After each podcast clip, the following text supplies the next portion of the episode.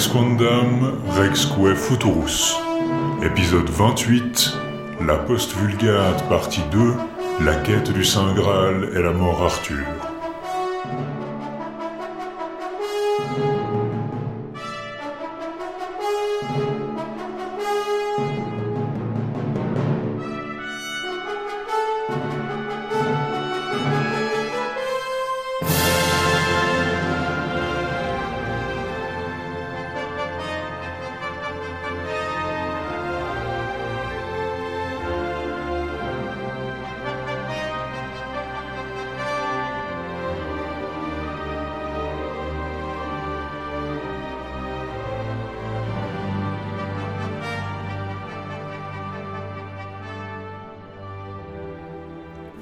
Bonjour à tous et bienvenue dans Rex Quandam Rexque Futurus. Bonjour Antoine. Bonjour Laïs. Et aujourd'hui, pour conclure cette année 2019, nous allons aussi conclure un gros morceau de, de, de, de l'histoire de la légende arthurienne, c'est-à-dire la post-vulgate. Alors, on a commencé à vous parler de la post-vulgate la semaine dernière, donc on va vous renvoyer à cet épisode-là pour euh, toute une partie du, du background de cette euh, saga euh, remaniée d'après euh, la, la vulgate donc on vous avait présenté l'année dernière.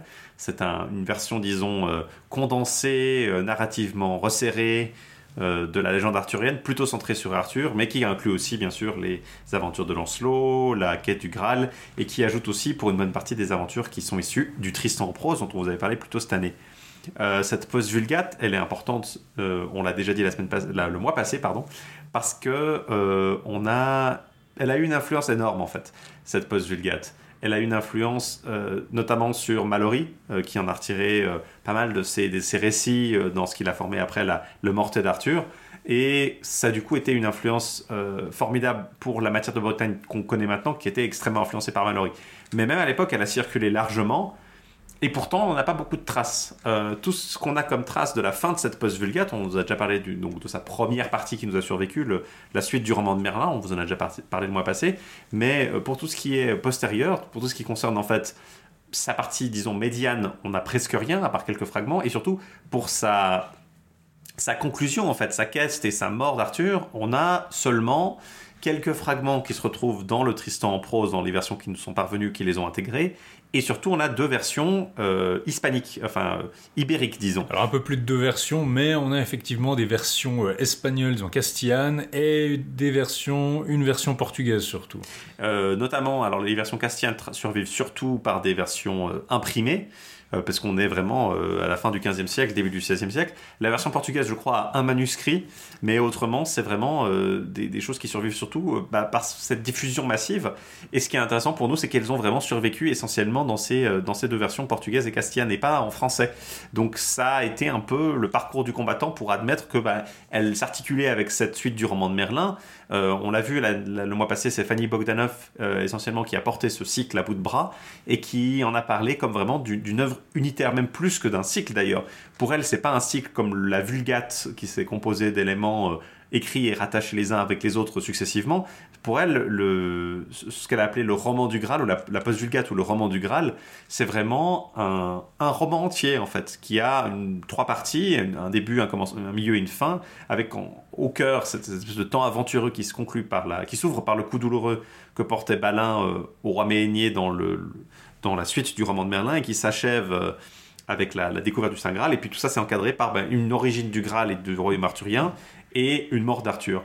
Et tout ça, vraiment, on conclut probablement euh, l'évolution, disons, de la matière de Bretagne cyclique avec une version vraiment très resserrée où un auteur peut-être unique ou en tout cas un compilateur vraiment zélé a réussi à en faire quelque chose de plus plus dense en fait hein, que la matière de Bretagne qui nous était parvenue jusque-là. Le, le ton va changer aussi, comme on va le discuter dans un instant, mais je pense qu'il faut souligner que beaucoup des controverses et des débats sur l'unité ou pas du cycle qu'on a mentionné la dernière fois deviennent vraiment apparents ici. C'est-à-dire que c'est vraiment quand on se rend compte qu'on repose pour l'histoire sur des versions imprimées, euh, surtout des versions imprimées castillanes, mais il y a aussi un manuscrit, le manuscrit de Salamanca, euh, 1877, euh, qui date de la fin du XVe siècle quand même, donc est assez tardif. Le manuscrit portugais date de la fin, en tout cas le manuscrit portugais qui est conservé à la Torre de Tombo à Lisbonne, euh, manuscrit 643 là-bas, date de la fin du XIIIe siècle.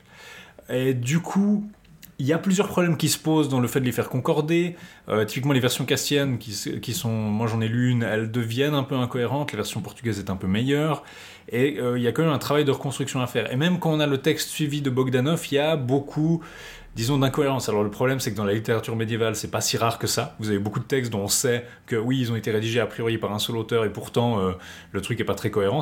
L'un n'empêche pas l'autre. Il faut peut-être pas non plus chercher trop de cohérence. Mais il euh, y a beaucoup de problèmes qui se posent. Typiquement, Paloma Gracia a beaucoup écrit sur la question euh, dans le Author of the Iberians, justement de cette série de l'Université du Pays de Galles, où ils ont fait tous ces livres sur différents Arthurs dans différents pays.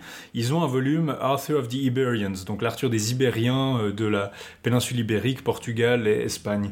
Elle écrit l'article dessus sur le cycle de la post-vulgate dans la péninsule ibérienne, ainsi qu'un article général sur la mature arthurienne dans la péninsule. Et de ce que je comprends, Là, elle présente une vision assez classique finalement de la reconstitution, mais après qu'elle a écrit ça, au fil des années, elle est devenue un peu plus sceptique. Elle a organisé un colloque notamment sur, euh, je crois que l'intitulé c'était la post-vulgate en question, c'est-à-dire est-ce que les théories qu'on a, les interprétations qu'on a marchent?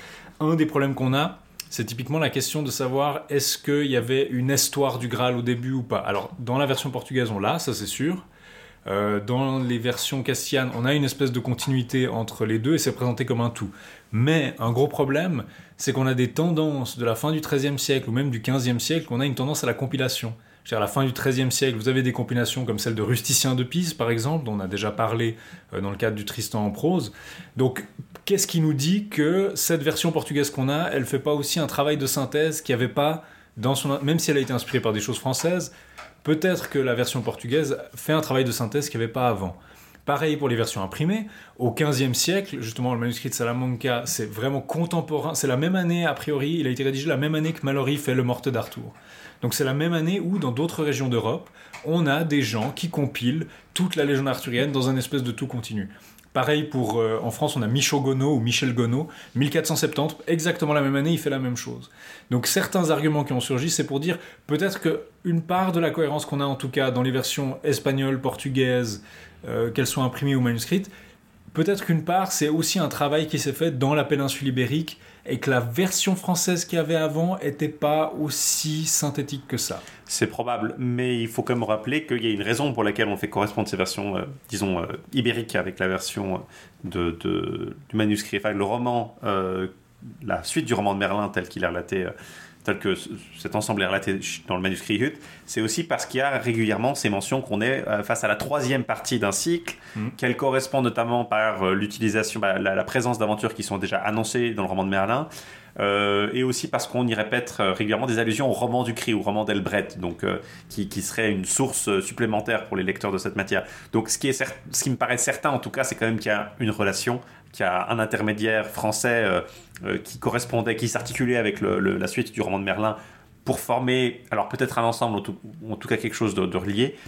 Mais après, ce qui paraît certain, c'est qu'effectivement, quand on lit, quand vous lisez surtout la mort d'Arthur dans ses versions euh, ibériques, elle est extrêmement condensée. C'est presque, presque perturbant quand vous voyez que, par exemple, euh, on passe d'un coup d'œil à une guerre contre Lancelot qui est résolue en, un paragraphe sans même de dialogue, et qu'on nous explique qu'ensuite il y a euh, Arthur qui décide de nouveau de, de, se battre contre Lancelot, puis qu'après on nous expédie toutes les aventures contre l'empereur de Rome en vraiment un tiers de paragraphe et qu'on se retrouve avec Mordred qui a envahi la moitié, qui a, qui a pris possession de la Bretagne. C'est assez frappant quand on lit la, leur version de la mort Arthur, on a l'impression de lire un résumé en fait. Oui, on a l'impression de pas lire le texte, on a l'impression que quelqu'un l'a déjà résumé pour nous. Disons, il y a quelques passages qui sont vraiment très explicites, typiquement euh, tout le début, tout le, procès de Guenièvre, enfin le, la découverte des amants, le, bûcher de Guenièvre euh, et sa, sauvegarde, disons, par la rescousse. Dans laquelle se livrent les, les hommes de, de, Lancelot, mais aussi à la fin, par exemple, les, la, ce qui suit la mort d'Arthur. Mais l'essentiel est quand même extrêmement condensé. typiquement, la bataille de Salosbière, la, la, grande bataille qui met fin au roi c'est un paragraphe. Et puis on nous explique, et au début, en plus, on a, on a, on a l'impression qu'on va nous parler de plusieurs batailles, que c'est la première, puis après ils vont se battre, ils vont se battre. Non, non, ah, tiens, Mordred, Mordred et Arthur sont battus, il est mort, il est blessé à mort. Il y a, il y a une accumulation, d'ailleurs c'est incroyable, parce qu'il y a une accumulation de prophéties sur qui va mourir pendant cette bataille, on prend même pas le temps d'avoir un moment dramatique pour chacun d'entre eux. Et surtout, il y a vraiment un passage où on apprend que Mordred est mort et que quelqu'un se balade avec sa tête. Genre, il est mort hors champ. Il est, on le voit pas mourir le grand méchant. Alors, euh, il est, c'est un peu plus explicite dans la version. Je crois que tu as lu la version espagnole. Alors moi, j'ai lu la un version- peu plus explicite dans la version portugaise, qui a servi de source à la traduction anglaise euh, que j'ai lue. Mais euh, c'est pas beaucoup plus. hein, c'est vraiment on s'expédie assez vite. La- la- c'est Mais effectivement, il y a Blioberis qui récupère la tête de, de Mordred comme ça, vraiment. Mhm. euh, de, à brûle pour point, puis qui, qui se balade avec pendant un petit moment. euh, C'est- assez. Donc moi j'ai lu, on va peut-être parler de ça après. J'ai lu une- la, la version castienne qui est basée sur une version imprimée. Par contre, sur la question de l'original français, il y a des extraits du texte qui sont assez explicites sur le fait qu'ils ont un original français. Par exemple, dans la version castillane, au chapitre 194, on nous dit Et tous avaient péri dans la quête du Saint Graal. Donc il avait fait une liste de chevaliers. Il nous dit Et tous avaient péri dans la quête du Saint Graal. Je ne vous en dirai pas plus, puisque le comte vous en a déjà parlé de la façon dont certains trouvèrent la mort. Quant aux autres, j'ai lu leur mort en français, mais je ne l'ai pas traduite en castillan. En outre, l'histoire en latin rapporte encore d'autres choses que je n'ai pas relatées ici. Alors on a l'invocation d'une histoire en latin, c'est un, motif assez classique c'est d'avoir peut-être un, un, un Jeffrey de Monmouth. un hein, Geoffrey de Monmouth ou un voilà, peut-être qu'il fait référence à des- un texte latin qui existe comme l'Historia Regum Britanniae, ou en tout cas dire j'ai un livre en latin où il y a la vraie histoire dedans parce que c'est vieux, une vieille histoire. Mais en tout cas, il nous dit il y a des choses dans l'histoire en français que je n'ai pas traduites.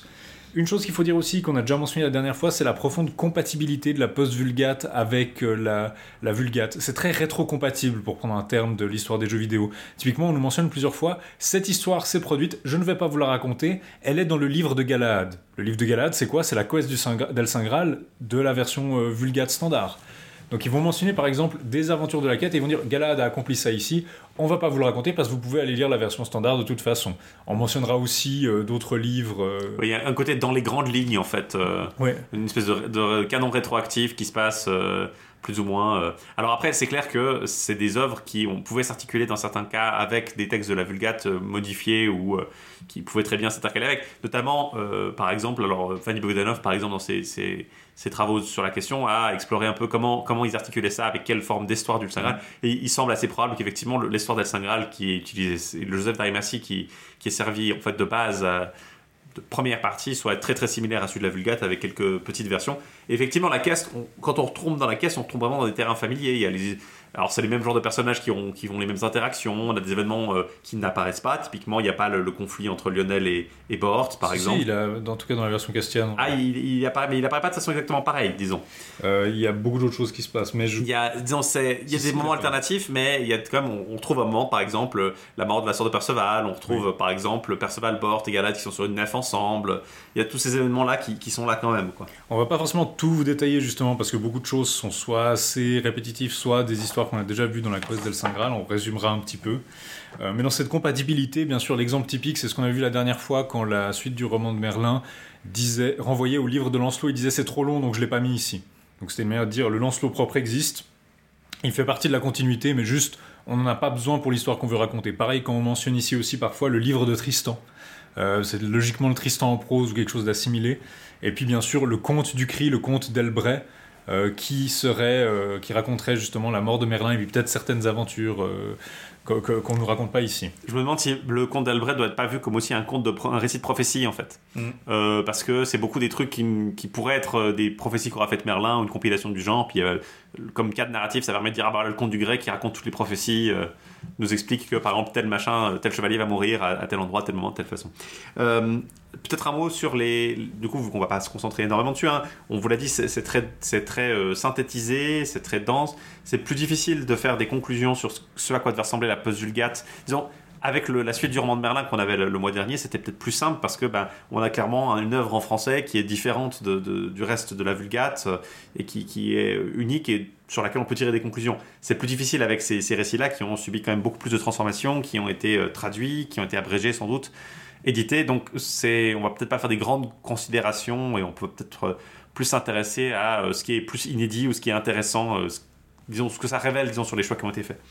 Un mot peut-être sur les éditions qu'on a utilisées euh, de nouveau. Mhm. Euh, alors il y, a, il y a des éditions donc du- des versions portugaises et euh, des versions espagnoles. Alors la version portugaise, l'édition je crois un peu, un peu standard, c'est la, disons, la plus ancienne, celle qui a servi un peu de base aussi à Bogdanov il me semble. C'est la version euh, qu'on a donnée euh, à, Augusto Magne, ou Magne, je ne sais pas comment il se prononce, à Demanda do Santo Graal, donc c'est la version portugaise, hein, euh, publiée à Rio de Janeiro en, en 55. Euh, Bogdanov, elle, a fourni aussi un, disons, une compilation en utilisant les versions espagnoles, portugaises et les fragments en français qu'elle a trouvé dans le Tristan. Et ça, c'est son, c'est un peu son grand œuvre, disons, dans lequel, après avoir fait sa, son œuvre Romance of the Grail, dans lequel elle présentait l'œuvre telle, telle qu'elle la comprenait, euh, dans la version post-vulgate de la caisse d'El Saint Graal et de la mort Arthur, troisième partie du roman du Graal, elle publie vraiment son texte tel qu'elle le reconstruit, quoi, mais dans les langues originales, hein, sans vraiment le traduire, il me semble. Non, elle, elle fait justement une édition. Euh, elle, les passages sont en français, qu'on a une version française avec la comparaison avec les versions castiennes et portugaises, ou justement une reconstitution dans un espèce de gallico-portugais pour la, je crois les passages qu'on n'a pas en français. Donc ces deux-là sont pas forcément très très pratiques. Après, il y a une version, euh, une autre version portugaise éditée par un certain Joseph Maria Piel à Lisbonne en 88 et euh, on le verra, c'est les versions portugaises avec euh, celle de Fanny Bogdanov qui ont servi de base à la traduction anglaise. Mais le texte espagnol a aussi été édité donc après ces versions imprimées, euh, disons, du XVIe siècle. Laïs, et cette version-là a été traduite en français, il me semble. Hein. Oui, donc c'est la, version de. C'est une édition de 1907 qui fait un petit peu référence. La Demanda del Santo Grial con los maravillosos fecos de Lanzorate de Garas su hijo donc la demande du Saint Graal avec les merveilles euh, et les faits de Lancelot et de Galad, son fils. Euh, du coup, dans cette tradition espagnole, le Lanzarote, on mentionne parfois un Lanzarote, un Lancelot, mais en fait, ce Lancelot, c'est la mort Arthur, parce que logiquement, ça concerne les aventures de Lancelot et son amour avec Guenièvre. Mais il n'y a pas de, livre de Lancelot lui-même. Elle a été éditée par Adolfo Bonilla et San Martin dans la nouvelle bibliothèque des auteurs espagnols, c'était le numéro 6. Euh, elle est disponible en ligne, vous pouvez même la, télécharger sur deux colonnes de texte. Elle se base sur quoi? Elle se base. Alors il y a le manuscrit de Salamanca, on l'a dit, 1877, qui est écrit, transcrit entre 1469 et 1470. Il y a une édition de 1515 euh, imprimée qui est probablement basée sur une édition perdue de 1500 d'après ce qu'on pense, et une édition de 1535 qui est un peu l'édition de référence, qui est aussi euh, facilement disponible en ligne si vous voulez la lire. Euh, qui, euh, elle, euh, donc oui, date de 1935 à Séville. Elle se présente comment Celle-ci, c'est aussi deux colonnes de texte, et puis il y a des tas de petites rubriques. C'est-à-dire que vous allez avoir chapitre 322, puis vous avez deux paragraphes de texte, et donc les chapitres sont intitulés. Il y a des petites erreurs dans les versions imprimées, où des fois la, note du chapitre correspond pas vraiment à la comment dire à, ce qui se passe dans le, dans le texte. Donc parfois l'édition a, a amendé ça ou a fait des notes. Elle a été traduite en ligne, donc si vous voulez la lire en ligne, vous pouvez le faire gratuitement traduite en français. Elle a été faite en 2006 aux éditions UGA, puis mise en ligne sur euh, Open Books. Alors c'est euh, Juan Vivas, je crois, qui a traduit la. Si j'ai bien compris, c'était. Euh, non, Juan Vivas, c'est le nom du scribe en fait. Ah, c'est ça. Donc c'est le, le scribe Juan Vivas, c'est Vincent Sévra et Philippe Walter qui l'ont traduit ensemble. Ouais. D'accord et qui ont fait l'introduction aussi. Euh. Je, crois, je crois que c'est surtout Vincent Sévra qui l'a fait et que Philippe Walter a fait l'introduction. D'accord. Et puis cette version-là, donc euh, publiée aux éditions UGR, vous pouvez la trouver en version papier. Hein. Euh, je l'ai, eu, vu en papier. Mais effectivement, si ça vous va de lire en ligne, vous pouvez y accéder en forme de page web toute simple sur Open Edition Books, donc books.openedition.org. Puis vous tapez Quête du Saint Graal et la mort Arthur, Juan Vivas ça fait un peu bizarre de mettre Juan Vivas quand même, parce que c'est clair que c'est une version anonyme et que c'est juste le nom du script, mais enfin. apparemment, c'est rattaché à son nom, peut-être pas juste le script, peut-être que c'est effectivement lui le compilateur, l'auteur, etc. Mais euh, effectivement, ça fait un peu bizarre de mettre Juan Vivas dans le champ auteur. Quoi. Après, après, si votre bibliothèque y a accès, ou si, euh, si vous voulez payer un peu plus cher, vous pouvez y avoir un, PDF ou bien un EPUB. Parce que sinon, oui, il faut la lire en ligne. Il faut la lire en ligne à la page. Mais vous avez tout, vous avez euh, une bibliographie, une petite introduction, donc c'est pas, pas trop mal, c'est une façon comme une autre de le lire. Après, c'est pas forcément la plus complète. Euh, je crois que pour celle-ci, vous allez devoir vous référer à la version que moi j'ai utilisée, qui est celle de, Martha Asher, qui a traduit euh, dans la collection du Lancelot Graal euh, The Old French Arthur in Vulgate and Post-Vulgate in Translation, édité par Norris J. Lacey dans les années 90. moi j'ai la version de Garland Publishing, mais je crois qu'il y a aussi des, versions paperback qui ont été republiées depuis. ça, c'est un. Donc, les deux derniers volumes. le dernier volume, en fait, contient la, dernière, la conclusion de la continuation de Merlin, du, la suite du Merlin, et puis vous avez euh, la quête du Saint Graal, et puis la mort d'Arthur euh, de la version post-vulgate, ainsi qu'un très sympa, euh, disons, un résumé complet chapitre par chapitre de toute la, de, à la fois tout le Lancelot Graal et de toute la post-vulgate. Euh, et vous pouvez aussi avoir le, Donc, vous pouvez aussi trouver. Si vous avez le volume 4 et le volume 5, par exemple, vous pouvez comparer aussi assez facilement avec le, le récit euh, de La caisse et de la mort vulgate. Euh, si vous n'avez pas envie d'acheter les deux volumes 2 et 3 qui composent l'intégralité du Lancelot, ou bien le volume 1 qui comprennent l'introduction, l'histoire du Saint Graal et le, Merlin. En tout 5 volumes très lourds, mais bon, ils, sont, ils sont relativement fins, disons, une fois qu'ils sont en grand, grand format. Après, c'est pas le plus simple à lire non plus, c'est vraiment un texte assez petit, assez dense, mais il euh, y a un résumé assez complet, vous avez accès à, peu près tout. Et alors, eux, ils se basent sur euh, Magne autant que possible, ou je sais pas comment on prononce en portugais. Euh, ils utilisent Piel parfois, et Bogdanov, quand disons, elle a un truc qui est tiré des versions en français qui paraît un peu plus logique, disons. C'est une Donc c'est ça. Donc si vous voulez lire une bonne version un peu complète, vous avez la version anglaise euh, qu'Antoine tu viens de nommer. si vous voulez lire une version en français, bah, vous avez la version gratuite, traduite de la version cassienne, mais comme on l'a dit, c'est pas une, c'est pas l'histoire complète, il manque des épisodes, elle est pas complètement cohérente. Et d'ailleurs, il faut la combiner avec une suite du Merlin de votre choix d'ailleurs. Euh, d'ici à ce que quelqu'un édite une version euh, bilingue de la post vulgate telle que vue par Bogdanov, je pense que c'est la meilleure option que vous aurez. Un ensemble de trois volumes chez à la Pléiade avec le, le Tristan en prose, pourquoi pas. Ça devrait, ça devrait venir un jour, mais pour l'instant on l'a pas. En tout cas, euh, voilà pour ce que nous avons lu. Euh, c'est peut-être pas le plus compliqué à accéder des textes qu'on que nous avons vus. Hein. Mais c'est vrai que c'est difficile de juger quand on lit à quel point c'est représentatif de cette espèce de. C'est un, peu, c'est un peu le problème pour euh, cette, effectivement cette caisse et cette mort Arthur qui sont vraiment. qui nous survivent que très tardivement et dans une autre langue de ce que la version française a pu être. Alors, une fois n'est pas coutume, on va pas vous faire un bref résumé avant parce que vous connaissez finalement plus ou moins cette histoire déjà. On va simplement passer par une petite pause musicale. On va écouter un caprice de Chacon du compositeur italien Francesco Corbetta. C'est l'ensemble Kapsberger mené par Rolf Lislevand.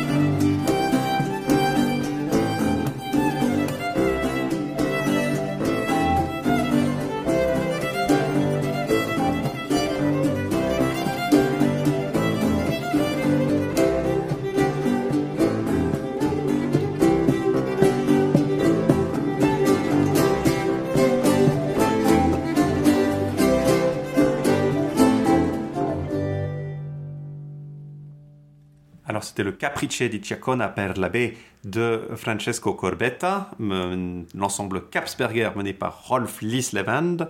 Et on va rentrer dans le vif du sujet avec la version donc de la Caisse del Saint Graal selon la Post Vulgate. Donc l'histoire dans ses grandes lignes, comme tu l'as dit Antoine, suit vraiment l'histoire de la quête du Saint Graal qu'on a vu déjà. Je vous renvoie à notre épisode qu'on a fait dessus, euh, parce que ça peut vraiment vous aider de le connaître. Si vous ne connaissez pas déjà l'histoire, ce serait un peu dommage de commencer par celle-là. Mais globalement, vous avez une quête du Saint Graal qui est déclarée à la Pentecôte, à la cour du roi Arthur. Galad arrive à la cour, il enlève une épée merveilleuse d'un rocher qu'il est lui seul à pouvoir enlever. Il est démontré comme une espèce d'élu du Graal. Son nom apparaît sur un siège à la table ronde. Le Graal apparaît à tout le monde et tout le monde se dit on va, on va se lancer dans la quête et aller le chercher. Puis les chevaliers partent dans tous les sens, ils ont tendance un petit peu à s'affronter, s'entretuer, ils affrontent des espèces de merveilles à la fois diaboliques euh, qui, viennent soit de Dieu, soit du diable, on n'est pas toujours très sûr. Et puis finalement, trois élus parviennent à accomplir la quête, à trouver Corbenic, le palais du Graal, soigner le roi pêcheur, et finalement le Graal est translaté, c'est-à-dire qu'il retourne en Orient avec Galahad, et Galahad meurt, Bohort revient à la cour, et Perceval meurt en ermite. Donc vous avez ces trois élus qui, accomplissent la quête. Et on enchaîne, alors il n'y a pas vraiment de séparation dans la post-vulgate, on enchaîne immédiatement sur la mort du roi Arthur. À peu près le même scénario aussi, là encore plus proche. C'est-à-dire que la quête, la quête, il y a beaucoup de changements. Je vais essayer de vous mentionner un peu les grosses différences. La mort, ça change beaucoup moins. Vous avez vraiment euh, l'adultère entre Lancelot et Guenièvre qui est découvert. Il y a une guerre qui est déclenchée entre Lancelot et Gauvin et ses frères. Plusieurs des frères de Gauvin sont tués. Ce qui déclenche la fuite de Lancelot euh, avec Guenièvre et euh, l'affrontement, disons, le, roi Arthur qui va essayer d'assiéger Lancelot en, Gaule. Euh, ce qui ne marche pas, Lancelot arrive à, se défendre dans un duel avec Gauvin qui finit par innocenter la reine, mais on apprend qu'en Grande-Bretagne, Mordred a trahi le roi. Arthur rentre en Grande-Bretagne, et puis dans une bataille, la bataille de Salesbière, il est tué, en tout cas blessé mortellement, alors que Mordred est tué, et euh, il est emmené au loin et on ne sait pas s'il est emporté, s'il va revenir. Euh, sa mort est laissée incertaine. La fin de la mort Arthur change beaucoup, donc on a beaucoup de choses qui vont être rajoutées, on va insister plus sur certaines choses, et comme on l'a dit, beaucoup résumé, genre à un niveau qui est presque comique au point où euh, l'histoire devient compressée telle que vous avez même plus... le, le, côté, la gravité de la scène n'est pas vraiment servie par le fait que c'est raconté en deux lignes, mais ce qui change beaucoup vraiment, c'est la quête du Saint Graal. Et je pense que ce qui change vraiment au-delà de l'histoire elle-même, parce qu'on a des épisodes qui sont conservés, c'est le ton. Euh, par exemple, quand vous avez le serment de la quête du Graal qui est déclenché dans la quête du Saint Graal, on dit tous les chevaliers qui prêtent serment d'accomplir la quête du Graal, c'est vraiment on va accomplir cette quête jusqu'à la mort. Vraiment, on va jusqu'à ce que on va accomplir la quête ou alors on va mourir. Il n'y a pas de, disons, d'intermédiaire. Tandis que là, dans la quête du Saint Graal post-vulgate, les chevaliers qui prêtent serment d'accomplir la quête, ils disent on va la maintenir pendant un an et un jour. Alors oui, se vouer une quête pendant un an, ça reste long, mais il y a un côté beaucoup plus formalisé et presque un petit peu fonctionnaire, genre voilà, on, s'engage dans cette quête de 366 jours, et puis sinon, bah tant pis, on laisse tomber, on rentre, c'est pas grave. Alors que, je vous rappelle que le motif de la quête du Graal, justement, euh, Perceval, rien que dans le conte du Graal, Perceval, il erre pendant 5 ans. Euh, dans les continuations, il erre pendant basiquement ce qui, a l'air d'être la moitié de sa vie, pendant une trente, on ne sait pas combien de temps il a passé sur les routes, mais il a, il a vieilli entre temps. Euh, là, par contre, c'est une quête de un an et un jour. Euh, puis donc, on a vu que le motif de cette quête avait changé. C'est-à-dire qu'à la base, vous vous rappelez peut-être du conte du Graal de Chrétien de Troyes, il y, il y, a une dame qui arrive à la cour pour dire à Perceval Tu aurais dû poser la question du Graal, tu ne l'as pas fait. Perceval dit Je vais me lancer dans la quête du Graal, mais pour l'instant, c'était encore une quête personnelle. Euh, il n'y avait que lui qui était concerné par cette quête. Mais la demoiselle qui arrivait à la cour annonçait aussi d'autres aventures, et les autres chevaliers, Gauvin et compagnie, disaient non, on va accomplir les autres aventures. Donc ces deux motifs-là, donc la quête collective et la quête euh, du Graal ont été un peu fusionnés, puis là, c'est devenu vraiment une quête collective, mais aussi beaucoup moins spirituelle, beaucoup la gravité est bien moindre. Euh, on garde certains des thèmes, donc typiquement les dames ne peuvent pas accompagner leurs amants dans la quête, donc c'est très triste, tout le monde pleurniche. Arthur est triste que ses chevaliers partent mais ça devient vraiment beaucoup plus sinistre. Parce que typiquement, il y a une dame qui arrive à la cour avec une épée. Elle dit à Arthur d'essayer l'épée, puis il prend l'épée, ok, ça va très bien, puis elle veut l'essayer à tous les chevaliers parce qu'elle cherche un, chevalier en particulier. Et on nous dit que finalement c'est Gauvin qui prend l'épée et que l'épée se couvre de sang. Alors bon, il n'y a pas besoin d'être très, euh, euh, finaux pour comprendre que, que, que c'est un mauvais présage. Et elle dit justement qu'elle cherchait un homme qui allait tuer beaucoup de gens pendant la quête du Graal. Et donc, comme l'épée dégouline de sang, euh, elle dit euh, Les chevaliers du palier se dirent entre eux, par ma foi, voici l'une des plus grandes merveilles que l'on vit jamais. Et le roi demande alors à la demoiselle Croyez-vous bien que c'est l'homme que vous recherchez? Je ne le crois pas, j'en suis certaine, répond-elle. S'il prend part à la quête, il fera tant de ravages parmi les chevaliers présents que leurs lignées ne pourront plus s'en relever. Et le roi, Arthur croit complètement ce que la dame dit, et il dit à Gauvin Mon neveu, je vous prie de rester et de ne pas participer à la quête. Donc on a déjà un présage que Gauvin va tuer énormément de gens. C'est quelque chose qui avait déjà dans la mort Arthur, mais on le voyait pas vraiment tant que ça pendant la quête. Mais dans, on voyait euh, la tombe de Baudemagu par exemple, qui avait été apparemment euh, tuée par Gauvin. Et puis quand Gauvin revenait, on, on, faisait le compte de tous les chevaliers qui étaient morts pendant la quête, et on disait qu'il y en a 30 qui étaient tués par Gauvin, donc c'est quand même beaucoup. Mais là, c'est même présagé. Donc quelqu'un le dit à l'avance, si Gauvin participe à la quête, il va tuer plein de chevaliers. Il y, a, pas mal de trucs assez euh, de présages un peu bizarres qui se passent avant. Alors bon, outre le début qui, diffère un peu parce que c'est Lancelot qui va euh, adopter euh, Galad au début de la, tout début de la quête, c'est il est appelé pour aller transformer son fils en chevalier et puis après Galad arrive à, sur saint Il y a une scène que, j'adore avec un, un chevalier d'Irlande qui tombe en pleurant et en feu depuis une fenêtre. C'est vraiment extrêmement bizarre. Il, était en train de, les gens sont en train de, manger ou je sais pas quoi, puis ils regardent, euh, ils voient que ce type, il était en train d'escalader genre une paroi, il était accroché à une fenêtre, et il prend feu et il tombe en hurlant. Et puis on apprend euh, par une lettre qu'en fait euh, il était genre il était dans une relation incestueuse. Il y a beaucoup d'inceste dans la post vulgate aussi. Il y a, disons, il y a, pas mal de, mauvais présages qui entourent le, début, dont, l'épée justement. Ce que je trouve intéressant, c'est aussi, ben, on a comme dans le Tristan Pro, donc l'arrivée de Tristan juste juste euh, après le mm. enfin il voit dans cette version là il voit le Graal mais il voit pas l'arrivée de Galad. Il arrive après que Galad ait reçu le siège périlleux et que euh, et que Erek je crois soit devenu euh, Erek et Hélène sont devenus chevaliers de la table ronde. Mais il arrive à temps pour voir l'apparition du Graal. Et donc il y a toujours il y a comme une ils reçoivent comme une certaine grâce et euh, Gauvin euh, et tous les autres. Enfin, c'est Gauvin qui commande, la, qui commence la quête en fait, de façon assez intéressante. C'est, c'est Gauvin qui commence par jurer, le, qui, fait le serment olympique un peu pour dans tous les athlètes. Pour dire de, oui, oui, que je vais accomplir la quête. Et après, il se fait interdire par Gauvin justement. Il se fait interdire par Arthur. Mais ce, qui, oui. ce, qui, est assez intéressant, c'est que quand Arthur lui dit ne faites pas ça, vous avez vu cette épée, euh, vous voyez le mauvais présage, mon neveu, ne participez pas à la quête. Gauvin répond. Sire, vous ne devez rien croire de tout ce qu'elle vous dira, car tout ceci est du pur sortilège. N'avez-vous pas vu de vos propres yeux la reine Morgane et tout son entourage transformés en pierre Vous ne devez pas la croire. Ça, c'est un événement qu'on avait vu euh, dans, la, suite du roman de Merlin. Parce que justement, Arthur avait vu Morgane et tout son entourage changer en pierre et il a cru que c'était une punition divine. Mais en fait, non, c'était juste un enchantement. Donc Gauvin dit non, non, mais c'est pas, c'est pas un signe divin, c'est juste un enchantement. Et c'est assez intéressant comme changement de perspective parce que quand vous regardez la quête du Saint Graal, on est dans un monde merveilleux où tout a du sens. Il y a des apparitions d'animaux euh, qui représentent des choses symboliques, on a des visions euh, christiques, eucharistiques sur le Graal, etc. Mais tout ça est significatif et réel. Ça pointe vraiment vers des vrais des symboles qui pointent vraiment vers la, réalité euh, spirituelle du monde. Là, par contre, Gauvin dit non, mais c'est bon, c'est juste un sortilège, il n'y a pas besoin. Ce qui est aussi quelque chose qu'on avait vu dans le motif, par exemple, des euh, des tests de chasteté avec le, lait du corps et compagnie, ça arrivait aussi, les gens disent ouais mais c'est un enchantement, qu'est-ce qu'on en sait si ça dit vraiment la vérité? Mais là c'est logique parce que bon il est envoyé par Morgan et compagnie, là c'est un petit peu plus euh, bizarre. On, nous fait une, on nous fait toute une liste d'ailleurs des chevaliers qui partent à la. À la ah, on, les, on, les, liste entièrement. Hein, Alors, on, dit qu'il y en a 150, mais on ne liste, pas, forcément 150. Pas 150, mais on n'est pas loin. Difficile. Bon, après, il y, en a. Euh, alors, autant il y a Eric, fils de Lac, bon, on le connaît, Lucain le Bouteiller, Yvain, fils du Rien, Yvain en Blanchemin. Après, on en a des un peu plus exotiques. On a euh, Yvain de Canalons en, Allemagne, Gurès le Jeune, euh, Lélas le Ruveau. il a un nom à, sortir d'un roman d'Heroic Fantasy, lui, par exemple. Toute une série de, de chevaliers qu'on connaît que par cette liste. Et ce qui est intéressant, c'est qu'on ne sait pas de nous dire, ah voilà, euh, les chevaliers par ordre, disons, où ils vont accomplir la quête, c'est vraiment, euh, on a Galad, Tristan, Lancelot, Bord, donc euh, là on a atteint déjà un autre qui va atteindre la fin de la quête. Blioberis, Lionel, Hector Desmar, Brandinor, le, frère de, d'Hector Desmar, Hélène le Blanc. Puis après, plus tard, on a Perceval qui est mélangé avec d'autres. Donc il y a vraiment des tas de.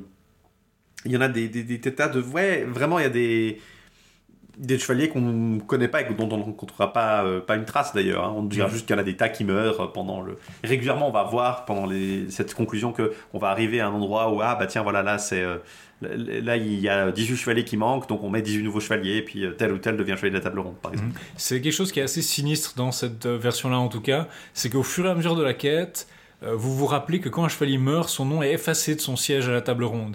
Et donc Arthur reste à Camelot et il peut littéralement suivre en direct qui meurt au jour le jour parce qu'il regarde régulièrement les noms qui sont sur les sièges de la table ronde pour voir qui est en train de se faire buter. Et donc, en grande partie, les gens qui meurent, c'est la faute de Gauvin. On voit régulièrement Gauvin. Alors, le personnage qui s'en sort le plus mal de la post-vulgate, en tout cas dans, dans la quête et dans la mort, c'est Gauvin.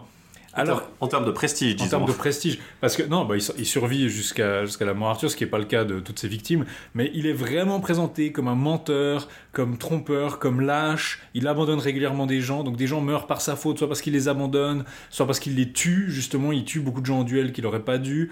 Quand les gens veulent se venger ou lui reprochent des choses, il ment. Il admet même pas frontalement ses torts. Euh, il est vraiment très mal représenté. Sur ce côté de l'enchantement de l'épée, je entrer une autre chose, c'est le château du Graal corbénique. Alors on a déjà dit plusieurs fois, dès le départ, il y avait cette espèce de, de, côté un peu mystérieux du château, c'est qu'on peut pas le retrouver. C'est un peu voilà le village des Schtroumpfs, on n'arrive pas à le retrouver euh, quand on veut. Mais comme un- le village des Schtroumpfs, tu peux y passer autant que tu veux, puis tu, tu vas manger le 4 heures, euh, aller chez tonton, euh, tonton Eliseur et grand-papa euh, grand-papa Péléan, hein, quand tu veux. Mais si tu, bah, typiquement, on avait dit que dans la suite du roman de Merlin, c'était pas très cohérent parce que même quand il y a eu euh, le coup douloureux et compagnie, euh, les frères de Perceval se retrouvaient parfois au château tranquillement en train de manger avec leur oncle et puis ça posait pas de problème. Euh, puis d'un seul coup, la quête du Graal se déclenche et puis là, maintenant, par contre, non, c'est très difficile de le retrouver. Bon, c'est pas très euh, T'as les, t'as les sirènes qui sont tombées, puis t'as les, les murs qui sont tombés. on est en lockdown, on est en lockdown, allez, allez, on, on se cache tous, on se cache tous. Et donc, cette fois-ci, si comme, vous- comme dans Star Wars, tu sais, où ils, ils- ils ferment la base, euh, Je- la base écho pour pas euh, se faire remarquer par l'Empire. Je vais vous expliquer. Le texte précise pourquoi on ne peut pas trouver le château, et c'est extrêmement mondain, justement. On nous dit au chapitre 316 de l'édition Castillane Si vous me demandiez pourquoi les chevaliers errants ne pouvaient trouver Corbénic alors que cet endroit ne changeait pas de place, je vous dirais ceci. Sachez qu'il y eut un enchanteur, Tanabours, avant l'époque d'Uther Pendragon, qui était le plus savant, hormis Merlin, de tous ceux qui vécurent au royaume de Londres. Or, euh, Londres, mais probablement que c'était l'ogre, mais là ça devient Londres. Or, il enchanta le château tant et si bien qu'aucun chevalier étranger à sa recherche ne pouvait le trouver, à moins que l'aventure l'y conduisît. Quand bien même on se serait trouvé dans les alentours une centaine de fois, on n'aurait pu pour autant s'y rendre. Bien plus, si quelqu'un connaissait l'emplacement, connaissant l'emplacement voulait y conduire un chevalier, il n'aurait jamais retrouvé le château à cause de ce sortilège. Si Tanabours avait accompli tout cela, c'est à cause d'une femme très belle qui fut aimée par un chevalier de passage. Après que l'enchanteur eut jeté ce sort, le chevalier ne réussit plus à revenir vers sa dame, pas plus qu'elle vers lui, si bien que tous les deux trouvèrent la mort en comprenant qu'ils ne pourraient plus se revoir. Mais ça reste super incompatible avec le reste. de Avec la- le reste de l'acte. Et ce charme dura dès avant le règne d'Uther Pendragon jusqu'à l'avènement du roi Charlemagne, qui, ayant conquis la Bretagne, ordonna de le détruire et il n'y eut plus d'enchantement. Ayant rappelé ces faits que beaucoup ignorent, je reviendrai maintenant à mon propos. Oui, Few on, a- peop- on people know. Few people know that. Very few people know that, but Charlemagne actually invaded Britain. Yeah, oui, il y, a- yeah, il y a c'est- des références régulières à l'invasion de la Grande-Bretagne par Charlemagne. Alors on peut, on peut se demander si euh, c'est les, les- les perpétuelles rivalités franco-anglaises qui disent ouais, mais de toute façon, nous, vous savez, à un moment Charlemagne, il en avait marre. Mais du coup, il y a cette idée de Charlemagne qui envahit la Grande-Bretagne et qui détruit certaines. C'est peut-être une explication aussi pour pourquoi on n'a pas tous ces monuments arthuriens ou toutes ces villes arthuriennes, parce que pour Charlemagne, il passe. Soit ils ont été détruits par les méchants comme le roi Marc, soit ils ont été détruits par exemple par Charlemagne. C'est une raison comme une autre. En fait, il y a un peu cette idée, il y a les méchants qui détruisent tout, mais ils laissent des monuments en leur propre honneur apparemment, et puis finalement. euh, Bon, mais Ch- Charlemagne, c'est pas tellement qu'il est méchant, j'ai l'impression c'est vraiment plutôt un côté vraiment. euh, bah voilà, on met, le, le- la- là, on met à Charlemagne la frontière entre l'histoire qu'on connaît et dont on est à peu près sûr. Charlemagne, bah voilà, c'est. On peut s'assurer, disons, on a des. Charlemagne, vous pouvez aller voir son palais, c'est à peu près sûr. Vous pouvez aller voir ses archives. Ouais. Vous avez, vous avez des, des chroniques en latin relativement détaillées sur, sa, sur son règne. Avant Charlemagne, c'est un peu plus incertain. Donc Charlemagne, c'est un peu ce point d'ancrage entre, bah voilà, c'est le dernier, euh, c'est le dernier ancêtre connu vraiment avec certitude. Et puis après, tout ce qui est avant, bah, on va attribuer à lui le fait de, de l'avoir, euh, soit d'en avoir perdu la trace, soit d'en avoir, euh, de marquer la rupture, disons. Donc maintenant, je vais essayer de, de- d'enchaîner pour le reste du résumé. Donc ça, c'est un peu les deux choses que je trouve assez marquantes. L'épisode de l'épée, l'épisode du château de Corbénic, où vraiment ça devient mondain, où les sortilèges sont utilisés pour dire finalement, non, vous n'avez pas une manifestation d'une vérité supérieure qui se manifeste. Non, non, c'est juste, c'est juste des espèces de, d'enchantements. Faut, faut, faut dire aussi que plus régulièrement, euh, alors que la caisse de la Vulgate était très très euh, religieuse, vraiment ce côté très spirituel, et elle était très focalisée sur les principaux chevaliers, on n'avait pas beaucoup de, de- de- d'autres aventures qui, n'étaient, qui étaient connexes ou qui n'étaient pas vraiment directement reliées à la quête du Graal. On, avait, on voyait toujours trois, trois merveilles, trois allégories par page, ou, qui nous étaient expliquées dans le monde détail euh, pour nous expliquer à quel point, euh, ah voilà, cette pierre ici représente la Trinité, et, et cette croix représente, représente en fait le prophète Abraham. Ah, je, je t'ai bien. Et par contre, il y a régulièrement ici des aventures al- al- alternantes. On rencontre la, la, la, bête glissante de temps en temps. On voit euh, Palamède qui, qui arrive et qui fait pas la même quête. On voit par exemple euh, disons, une aventure avec euh, des, des chevaliers qui se. Le même genre d'aventure qu'on trouverait dans les autres romans, en fait, ou dans le reste de la, du cycle, ben, on le retrouve aussi ici, alors que dans la, la Vulgate, c'est un peu externe, en fait. Mm. C'est un peu plus dense, c'est condensé dans la Vulgate. Ici, par contre, c'est plus étendu, on a des trucs un peu plus variés qui se passent. On a beaucoup Dont notamment toutes ces aventures où Gauvin rencontre un chevalier au hasard euh, et se met à le tuer parce que bah voilà ils, ils se, se reconnaissent pas. Puis en fait c'est- en fait c'était genre Baudet Magu ou bien c'était euh, un des, autre. un des 14 Yvains. Il y, a, il y a au moins 4 Yvains. Genre chaque- il y a plusieurs Yvains de suite qui meurent et à chaque fois je croyais que c'était le, le, le Prime, quoi, le Yvain d'origine, mais en fait non, il est encore vivant parce qu'il meurt dans la, mort à Arthur. Euh, je peux peut-être raconter un segment euh, d'aventure qui vous donnera un peu une petite idée de à quoi ça ressemble. Euh, ces aventures s'enchaînent un petit peu jusqu'à ce que justement on ait le bateau qui se mette à transporter les élus du Graal un peu à la fin. C'est vraiment le bateau qui arrive à la fin et qui dit ok il faut qu'on raccorde avec l'intrigue maintenant, il faut qu'on conclue le roman. Mais entre temps vous avez beaucoup de ces petites aventures. Euh, vous avez Galad par exemple qui se trouve chez Dalides et son père. Et Dalides veut affronter Galad, mais Galad refuse de l'affronter, ou veut pas, ou le déshonore l'affrontant, et du coup Dalides se suicide. Euh, il se transperce avec sa propre épée, et du coup il y a son père qui arrive derrière, et il se suicide aussi parce que son fils est mort. Et du coup on a cette espèce de oh non c'est horrible, on sait pas comment en faire. Bon, assez euh, glauque. Et ensuite à la croisée des chemins, euh, Galad, Yvain et Dodinel vont se séparer parce qu'ils vont voir trois aventures. Il y a trois aventures qui leur courent devant en fait. Euh, Il y a Dodinel qui voit deux chevaliers qui, sont, qui se courent après. Donc en fait c'est Tristan qui court après un autre chevalier. Et euh, Dodinel dit je vais courir après eux. Galad voit le cerf qui est entouré des quatre lions. Vous vous rappelez, c'est un truc qu'on voit dans la quête du Saint Graal, mais aussi dans la préparation à la caisse dans le Lancelot propre. Ce lion entouré par, euh, ce cerf entouré par quatre lions, pardon. Euh, Galad se dit c'est mon aventure, j'y vais. Et Yvain, lui, il court après la bête glatissante. Donc euh, là, elle s'appelle pas la bête glatissante, elle s'appelle la bête bizarre. Je sais pas exactement ce que c'est le terme, mais elle a toujours ces- comme des chiens dans le ventre qui font du bruit. Et du coup, euh, Yvain court après la bête. Il voit euh, que il n'arrive pas à la. Il court après, mais il y a Palamède qui lui court après aussi. Et qui lui dit Non, monsieur, c'est ma quête. Vous pouvez pas, vous pouvez pas le faire, c'est ma quête. C'est moi qui vais accomplir cette quête. Yvain dit Non, mais monsieur, je vous demande pardon. Palamède réussit à le battre. Yvain rencontre notamment le père de Palamède, Esclabor, et euh, lui raconte notamment que, euh, en fait, Esclabor lui raconte que cette bête avait tué cinq de ses fils. C'est-à-dire qu'il l'avait traqué avec cinq de ses fils, et ils étaient arrivés au bord d'une espèce d'étendue d'eau, ils avaient cru qu'il l'avait cerné, mais la bête s'est mise à pousser un cri horrible, et puis un homme complètement noir de poids et aux yeux rouges qui est sorti et qui a trucidé ses cinq fils. Donc il y a une espèce de puissance démoniaque qui a protégé cette bête alors qu'elle allait être tuée, et du coup Palamède la chasse depuis 12 ans. Littéralement parce que cette, cette bête a tué toute sa famille, genre À littéralement. part son père. À part son père, cette bête a tué toute sa famille et du coup il a prêté serment qu'il la battrait et qu'il est le seul assez fort et il s'entraîne en permanence pour être sûr d'être à la hauteur. Et donc il blesse Yvain et Girflet qui veulent tenter de se joindre la quête. Il dit non, non, non, vous pouvez pas faire ça.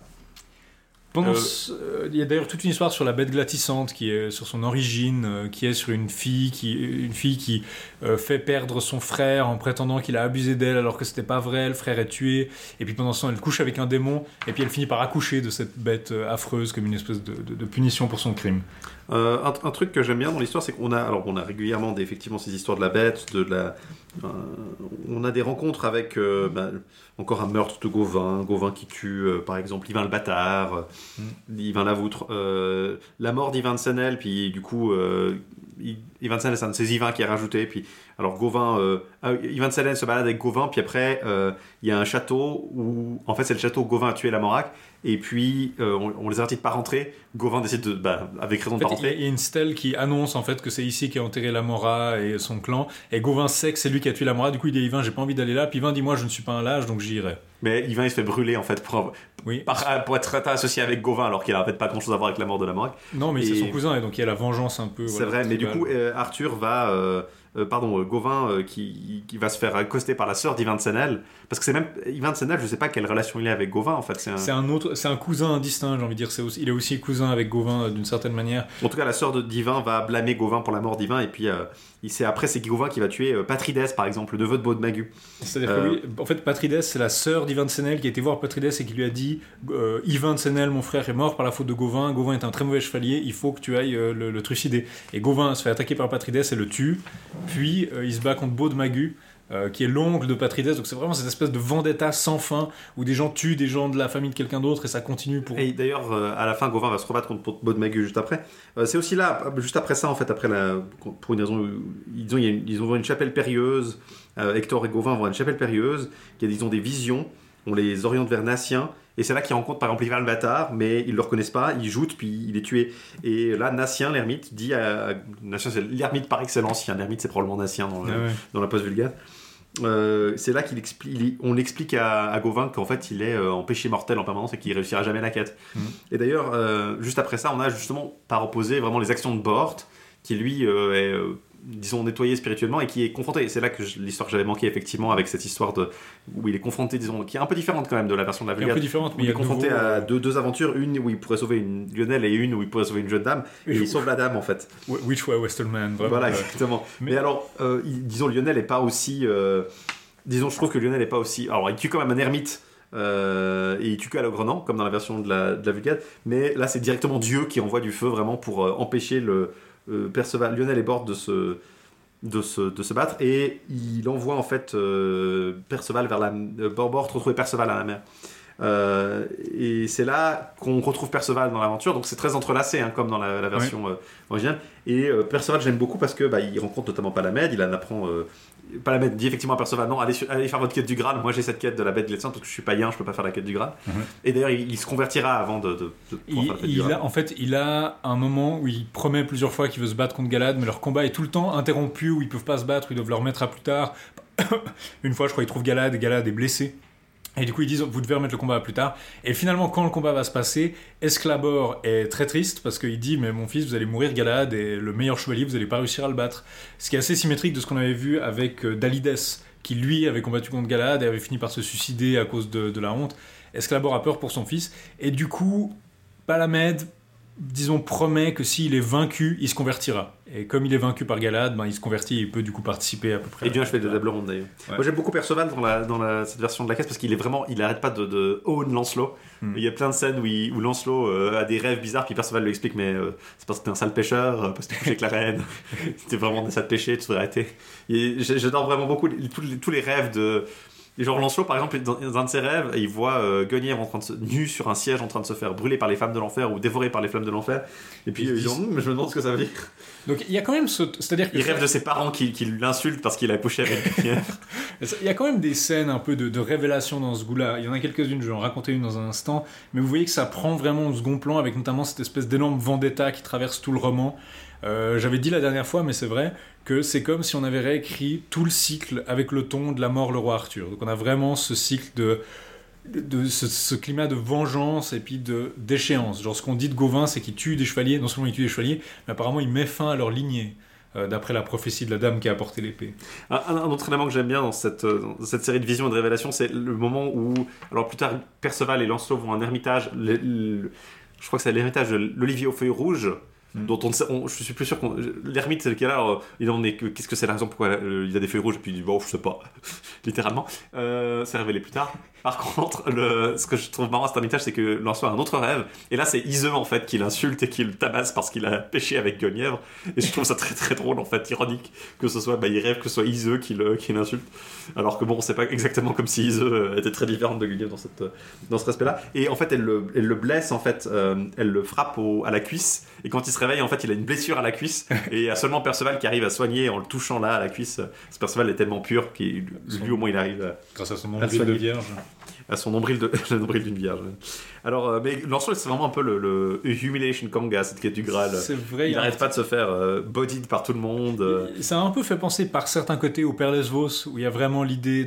On a un peu ça aussi dans la Vulgate, mais là on a vraiment des admonestations qui sont un peu plus euh, intenses, on va dire. Alors, j'a- j'a- j'adore le- les, résumés de la version euh, anglaise parce que à un moment on a le chapitre où euh, Galad euh, délivre Perceval à une demoiselle. Perceval refuse d'adouber un, garçon inconnu qui euh, plus tard est, révélé être Arthur le, moindre ou Arthur le mineur. Arthur le mineur c'est un fils illégitime d'Arthur en fait. Euh, et le chapitre d'après, euh, Perceval et, Gavin, Gauvin euh, défait par un chevalier inconnu qui est Arthur le mineur. Je trouve ça très très drôle. Mais effectivement, on rencontre des personnages qu'on ne voit pas beaucoup ailleurs. Euh, Arthur le mineur, Arthur de Las en anglais, qui est ce fils illégitime d'Arthur. Euh, on rencontre Mérogis. Euh, Port-Légué. Port-Légué, euh, notre euh, old friend of the show. Old of the Show qui d'ailleurs va à- à- vr- monte vraiment en grade dans cette version-là parce qu'il finit par Ouais, il à- arrive, il random, euh, il se balade, il est nommé à table ronde, un peu par hasard, il arrive à. il accède à la quête Il du Graal. accède à la quête du Graal, il, il accède au Graal d'ailleurs, hein, il est un de ceux qui arrive au Graal, et puis à la fin finalement euh, il se balade, il est visiblement épargné par tous les conflits de la mort Arthur, puis il se balade et il tombe juste sur un groupe de chevaliers qui sont devenus ermites, puis il décide de se faire ermite à son tour, puis voilà, il arrive à la fin du roman comme ça. Non, je, euh, alors Mérogis par contre, il a, une, il a une origine story qui est intéressante dans ce cas-là, il est le fils illégitime du roi Marc dans cette version-là. Ça je trouve très très drôle aussi, c'est vraiment mentionné en passant, mais c'est... euh, c'est très très drôle. C'est un genre de crossover un peu comme ça. Il, il rattache souvent des personnages dont on sait qu'ils ont d'autres origines à des personnages existants. À, à Euh, propos de l'entremêlement, je peux peut-être revenir justement sur l'aventure de Galad. Euh, quand il a l'aventure de Galad, quand il a suivi le cerf, ça l'a amené à combattre Gauvin et Bohort, à croiser Gauvin et Bohort en tout cas. Et puis il a une aventure avec une fille de roi qui pendant la nuit, qui tombe immédiatement amoureuse de lui et qui pendant la nuit veut aller s'allonger auprès de lui. Puis donc elle le réveille et puis lui, bien sûr on nous apprend que Galad d'ailleurs porte toujours une bure. Euh, pendant la nuit parce que bah, voilà il est saint donc il se mortifie même pendant la nuit qu'est-ce qu'il est qu'est-ce qu'il est fort ce Galad on apprend d'ailleurs aussi que Lancelot le plus tard on apprend aussi que Lancelot le fait aussi. Donc il y a une espèce d'idée de contrition euh, chez Lancelot aussi. Mais donc il se réveille la fille lui, dit ouais, je- ça vous dirait pas qu'on puis, puis Galad dit non bien sûr que non je dois rester vierge et pure pour le saint Bah, faut- voilà. La fille est désespérée elle prend l'épée de Galad et elle se tue avec et du coup, tous les chevaliers et ils disent, Oh, on va, ça va de nouveau nous tomber dessus. Et puis, bien sûr, tout le monde commence. Enfin, il y a une espèce d'imbroglio où ils croient que Galad ou quelqu'un d'autre a tué la fille euh, du roi, mais finalement, ils sont innocentés et ils peuvent partir. Mais donc, on a l'idée de. euh, Il y a des passages assez drôles où. euh, il y a, je crois, Galad qui dit, Oh, on n'est pas venu ici pour, pour finir en prison, puis du coup, il décide de se battre contre la garde, et finalement, Bort réussit à obtenir leur libération en échange d'un duel. Donc euh, il se bat contre le roi et il gagne. Et le roi dit Je suppose que vous n'avez pas tué ma fille, après tout, elle a dû se tuer elle-même, ça arrive tout le temps.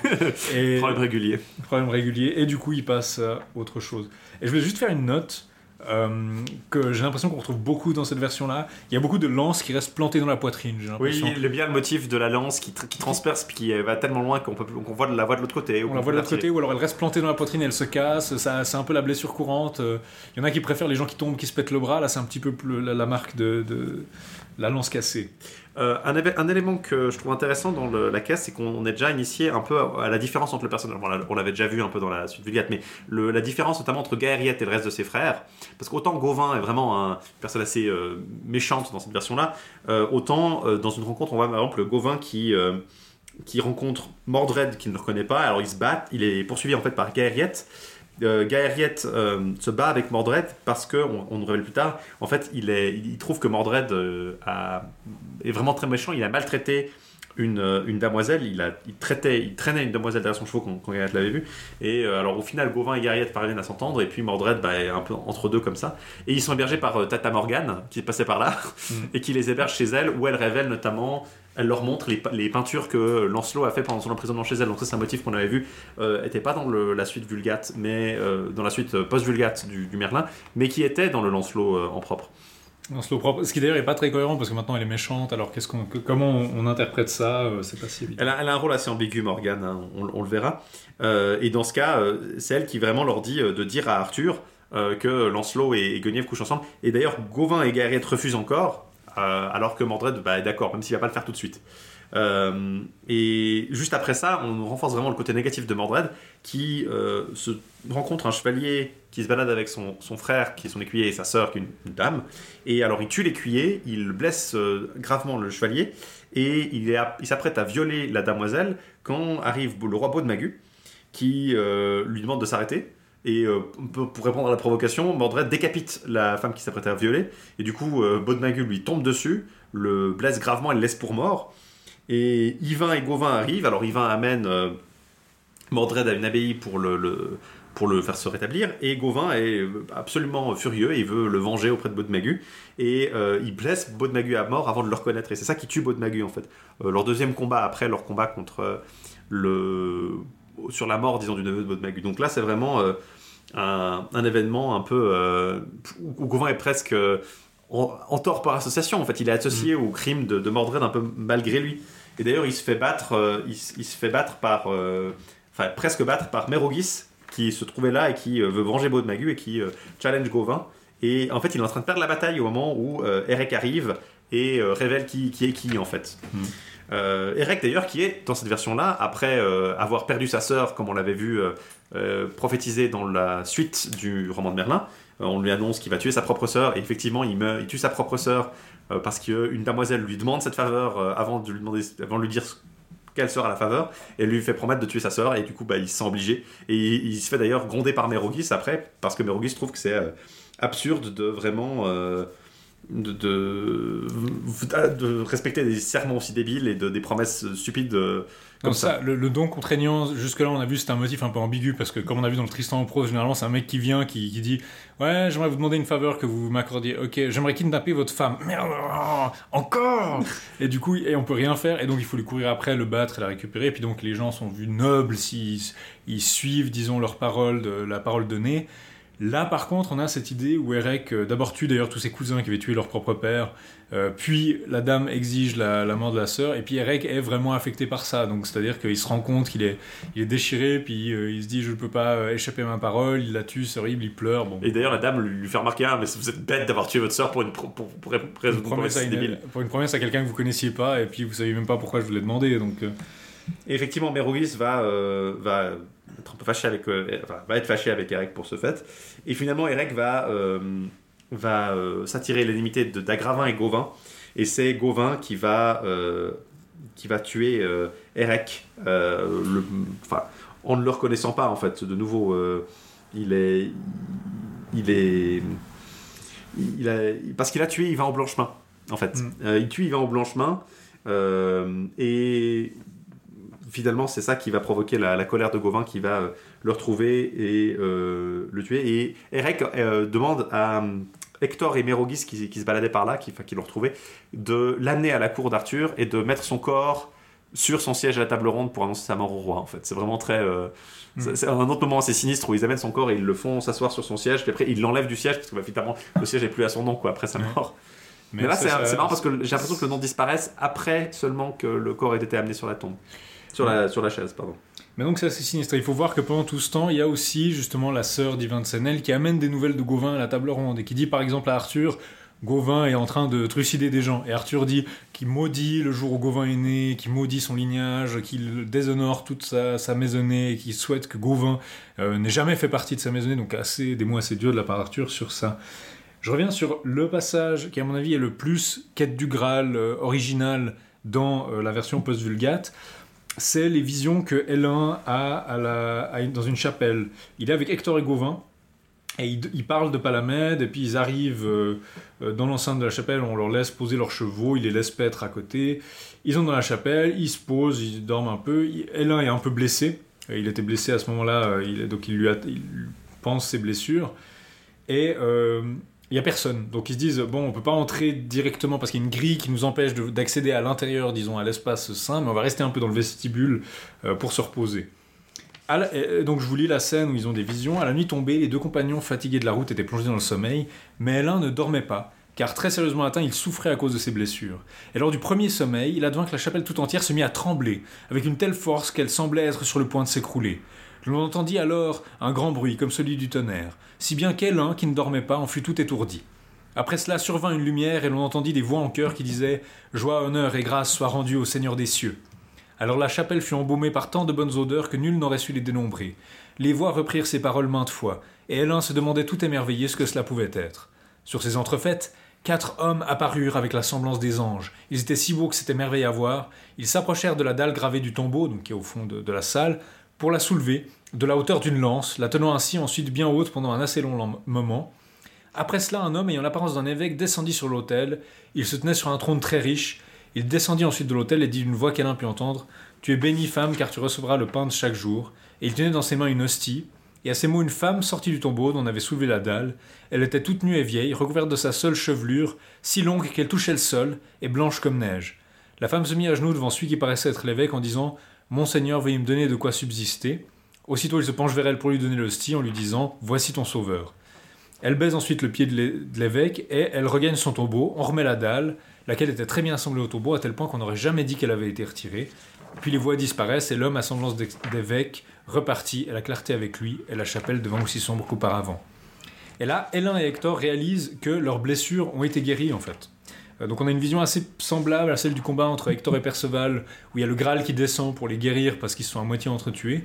Euh, mais là, justement, une espèce de scène eucharistique euh, miraculeuse qui leur apparaît. Donc ça, c'est une scène originale, mais qui aurait parfaitement sa place dans la quête originale. on est arrivé donc au moment, un peu le, point médian, j'ai l'impression, de la, de la quête, en fait, le moment où le corps d'Erek est amené à la table ronde. Donc on va peut-être faire une petite pause musicale ici, vu qu'on est, est déjà bien avancé. On va vous revenir pour vous relater la fin euh, des aventures. Et on va écouter. Euh, qu'est-ce que tu veux nous faire écouter, Laïs euh? Eh bien, pour prouver à tout le monde que nous sommes bien, nous sommes bien blancs, nous allons pouvoir écouter How Far We've Come de Matchbox 20.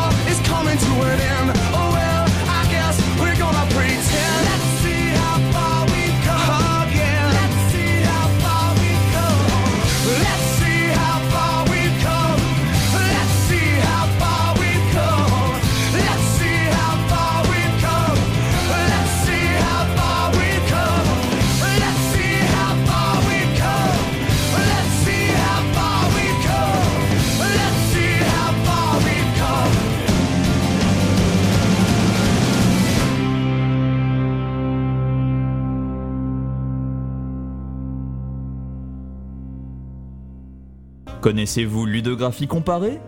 À chaque numéro, Mathieu Gou C'est moi dissèque un élément d'un jeu vidéo, un signe vidéoludique, et vous donne les raisons de l'existence de ce signe. La cigarette dans Metal Gear Solid, le score dans le premier Megaman, le choix dans The Stanley Parable, la difficulté à rebours dans Bread. Autant de raisons d'écouter Ludographie comparée sur Radio Kawa.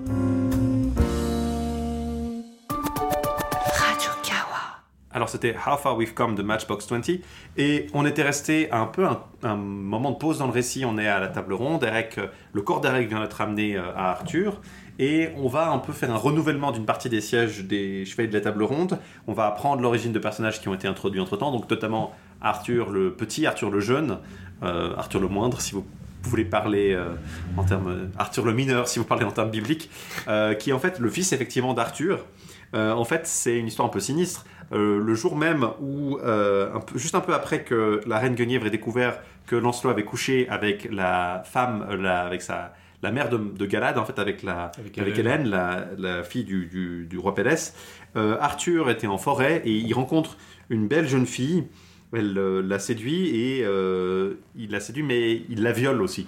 Euh, on nous dit effectivement que elle essaie de résister, elle se débat et elle pleure, mais le roi euh, fait ce qu'il veut. Il prend son plaisir et euh, juste là, il y a un, chevalier qui arrive et qui est, euh, qui est le père de la, de la damoiselle et il se bat en fait contre Arthur, mais il se demande si c'est peut-être pas le roi en fait.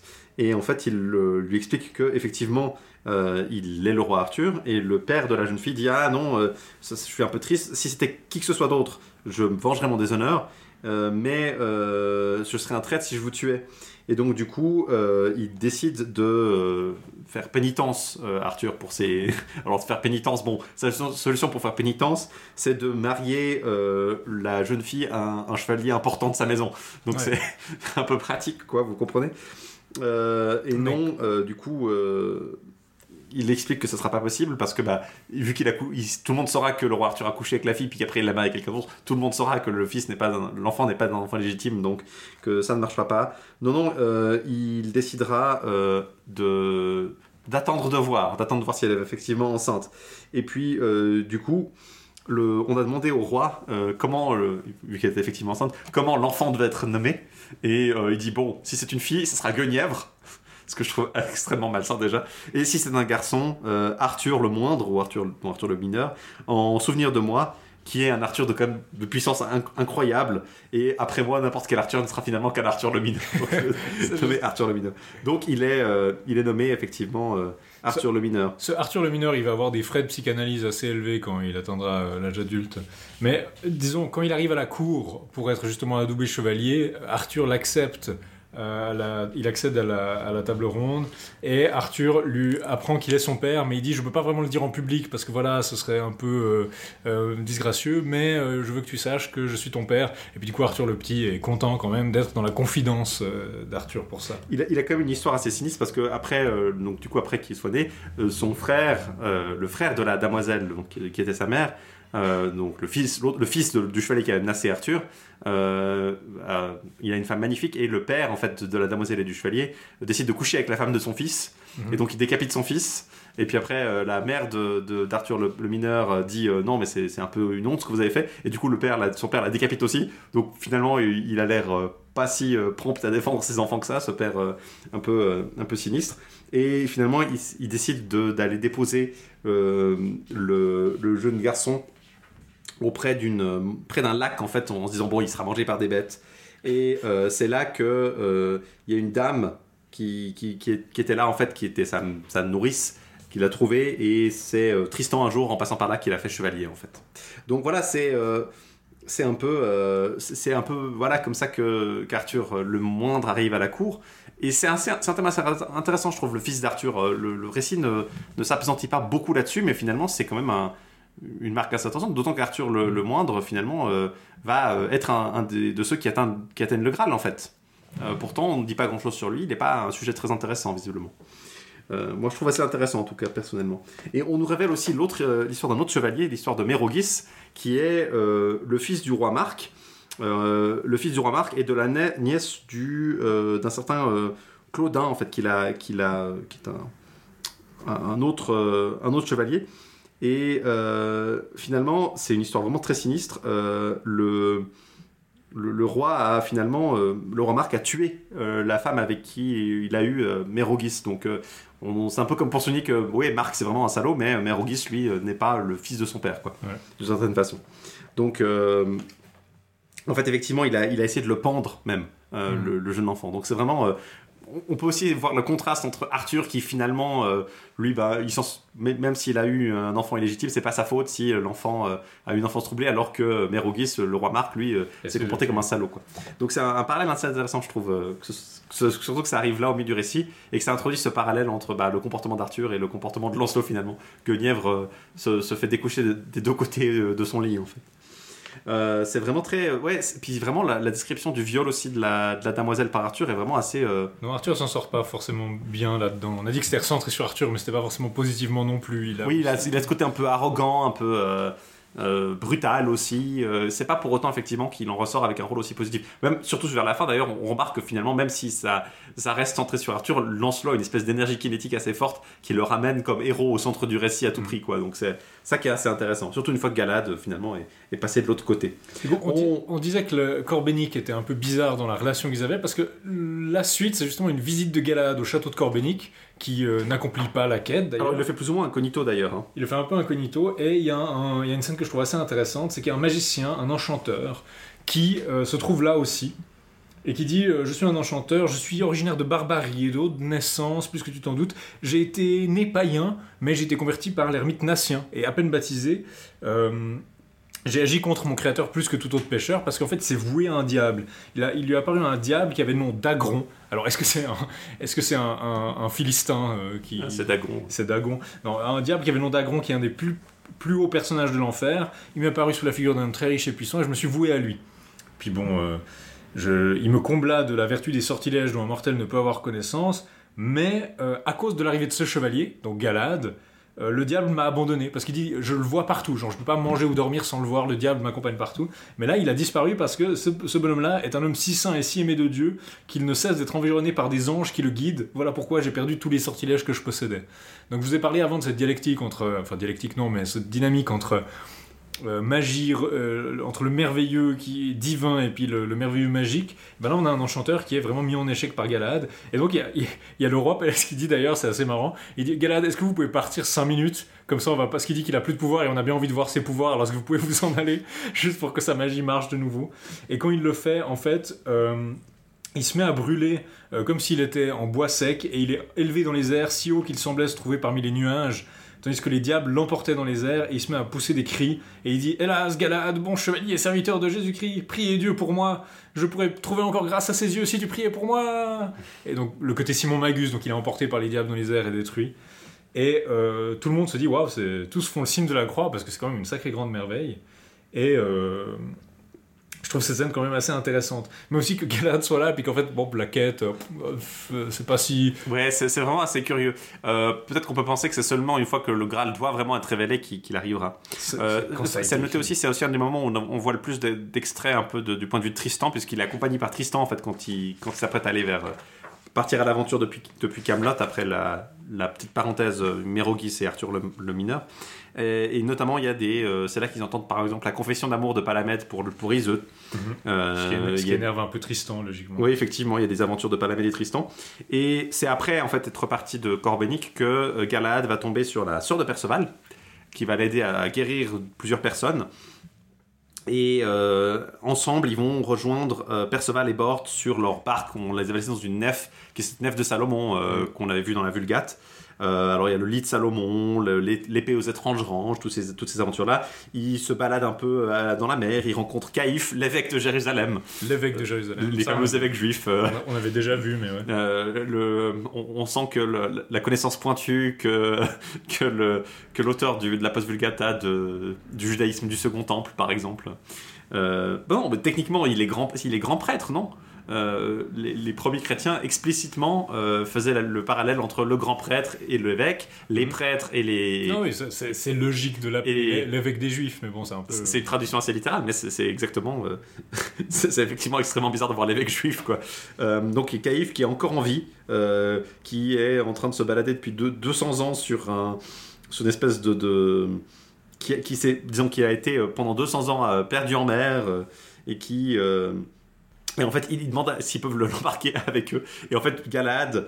euh, Il dit non, parce que si Dieu t'a laissé là, il doit y avoir une raison. non, mais il dit explicitement, il fait le parallèle entre leur, leur vaisseau qui représente l'Église Et Caïphe bah, a dénoncé Dieu, donc il peut pas. euh, il, a, il a acquiescé la mort du Christ, donc il peut pas rentrer dans l'église. Ah, voilà. Euh, voilà, donc il décide de se barrer et de laisser Caïphe sur son île. Je voudrais juste mentionner quelques aventures qu'il y a juste avant le truc de Caïphe qui sont uniques à la post-vulgate. Il y en a une, c'est où Galad doit soigner une dame dont le corps se délabre. Alors, dans certaines versions euh, ibériques, c'est la lèpre, euh, grâce à un morceau de sa bure. En fait, c'était annoncé Oui, que c'est ça précise effectivement que ce sera avec sa, Et sa bure ou sa. Moi, j'ai, vraiment ça plus que sa bure, c'est son silice. son silice. Ah, moi, je, apparemment, je crois que c'est sa bure. J'ai hair shirt, donc ça. Ouais, Mm. bure, mais c'est plus que bure, non, la hair shirt. C'est pas un peu la chemise en crin, ouais, c'est vrai. C'est une chemise, c'est une chemise de crin, ouais. Une, mais du coup, euh, euh, il y a deux, trois épisodes un peu de Galad, pas, presque thaumaturge, où il va soigner les gens par sa, sa présence, euh, qui, avait pas, qui sont originaux à la post-vulgate, qu'on n'a même pas, je crois, pour cela dans le, le Tristan en prose.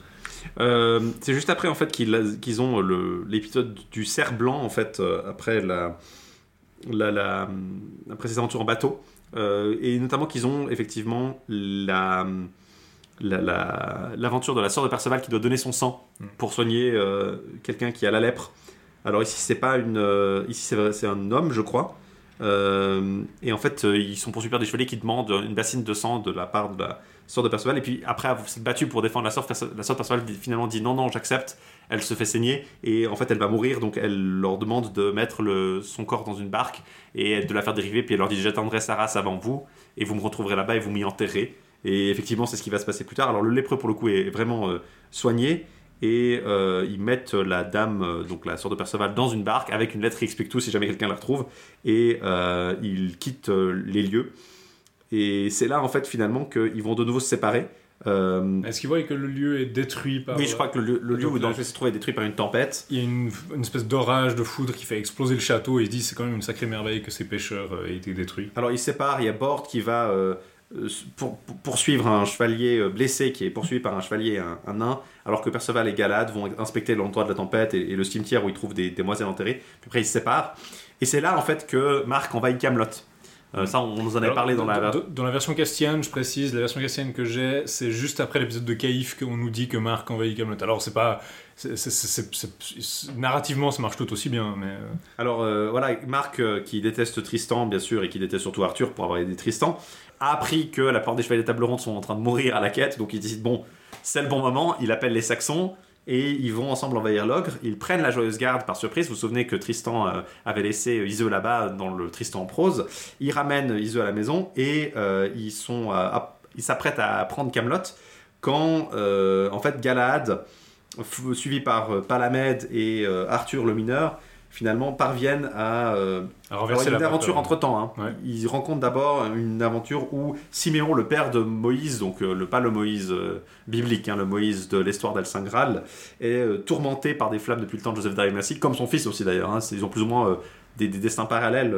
et justement, l'arrivée du bon chevalier mettra fin au tourment. Et effectivement, les femmes disparaissent à l'arrivée de Galad et Siméon explique l'histoire et il découvre le corps brûlé. Et c'est là, finalement, après avoir euh, eu cette aventure-là euh, avec Siméon, que euh, arrivent à Camelot où ils voient aussi que le roi Caradoc au court bras est en train d'aider Arthur. Et en fait euh, ils décident d'aller aider euh, le, le- c'est très drôle ils décident d'aller aider roi Arthur et Palamède dit ah je vais vous aider aussi puis ils disent ouais mais t'es pas chrétien T'es donc pas chrétien, tu peux pas nous aider. pas de- Il dit. Dans ce cas, je vais aider l'autre camp. Et exactement, il fait ça. Et en fait, finalement, euh, ils vont, euh, ils décident d'aller aider Marc. Mais vu que le, le père de Palamède, Esclabor, qui lui est un chrétien, euh, il s'est converti, et, et contre eux, et que Marc le met à terre, euh, euh, est un peu, euh, est un peu furieux, donc il décide de se tourner contre ses alliés euh, temporaires. Et finalement, il est sauvé par euh, Galahad et Arthur, le moindre, est très impressionné par les prouesses de, de Palamède. Euh, et donc, du coup, il demande à Palamède de se faire baptiser, et encore une fois, Palamède renonce. Il y, a, quelque chose d'assez intéressant sur la, version du, paganisme de Palamède et de sa famille. C'est-à-dire que son père a fini par se convertir, mais c'est assez intéressant parce que quand son père raconte l'histoire de sa famille, euh, justement, qui a fini par être, euh, ses enfants qui ont fini par être massacrés par euh, le- les forces issues de la bête aboyante, il dit que à l'époque il était païen. Puis basiquement Arthur disait, ah, c'est dommage que tu sois païen, j'aimerais mieux que tu sois chrétien. Et puis finalement il y avait, il, y a une dame païenne qui s'est présentée à la cour, et puis ils se sont mariés les deux. Il s'est marié avec une dame païenne. Et du coup Arthur s'est dit, bon bah si vous n'êtes pas chrétien, autant que vous vous mariez entre vous, parce que comme ça c'est bien, mais je préférerais que vous soyez chrétien quand même. Mais bon, sinon, euh, voilà. Euh, mais du coup, logiquement, ils peuvent, peuvent pas se marier avec les autres parce qu'ils sont tous chrétiens. Et du coup, c'est après qu'il s'est converti et que Palamède va le faire aussi. Euh, juste après donc, sa défaite, le roi Marc ça s'arrête à une. S'arrête pendant la nuit à une abbaye où euh, dort Palamède et avec un autre chevalier qui, de ses amis qui s'appelle Faram le Noir. Il reconnaît le bouclier de Galad. En fait, Galad avait acquis son bouclier au début de la quête dans Mm. des circonstances un peu particulières et Marc le reconnaît en fait et il décide d'empoisonner les deux. Et alors le Faram le Noir meurt, mais Galad, parce qu'il a été averti dans un rêve, euh, est miraculeusement sauvé et il force Marc en fait à avouer sa traîtrise. Donc Marc, euh, de nouveau, a pas une, un grand track record de, su- de- de succès hein, dans, le, dans la post-vulgate comme dans le Tristan en prose. Alors, euh, il y a toute une aventure où Galad euh, trouve Samaliel, Samaliel qui est un écuyer, qui est le fils de Frode d'Allemagne, Mhm. et euh, ils vont rencontrer Gaeret, Agravin et Mordred, et Galad refuse de se battre contre eux. Euh, et du coup, Samaliel, est- qui avait prêté serment de l'aider, dit non mais vous n'êtes pas, vous pas honte euh, de pas vous battre contre ces, ces chevaliers, et il décide de l'abandonner. Et en fait, ils, ensemble, euh, ils vont euh, trouver un autre château. Et vous voyez, il y a quatre chevaliers qui les mettent au défi. Et là, Galad euh, essaie de lui de dissuader celui qui doit le mettre au défi de, de se battre. Et du coup, tout le monde pense que Galad est vraiment un couard.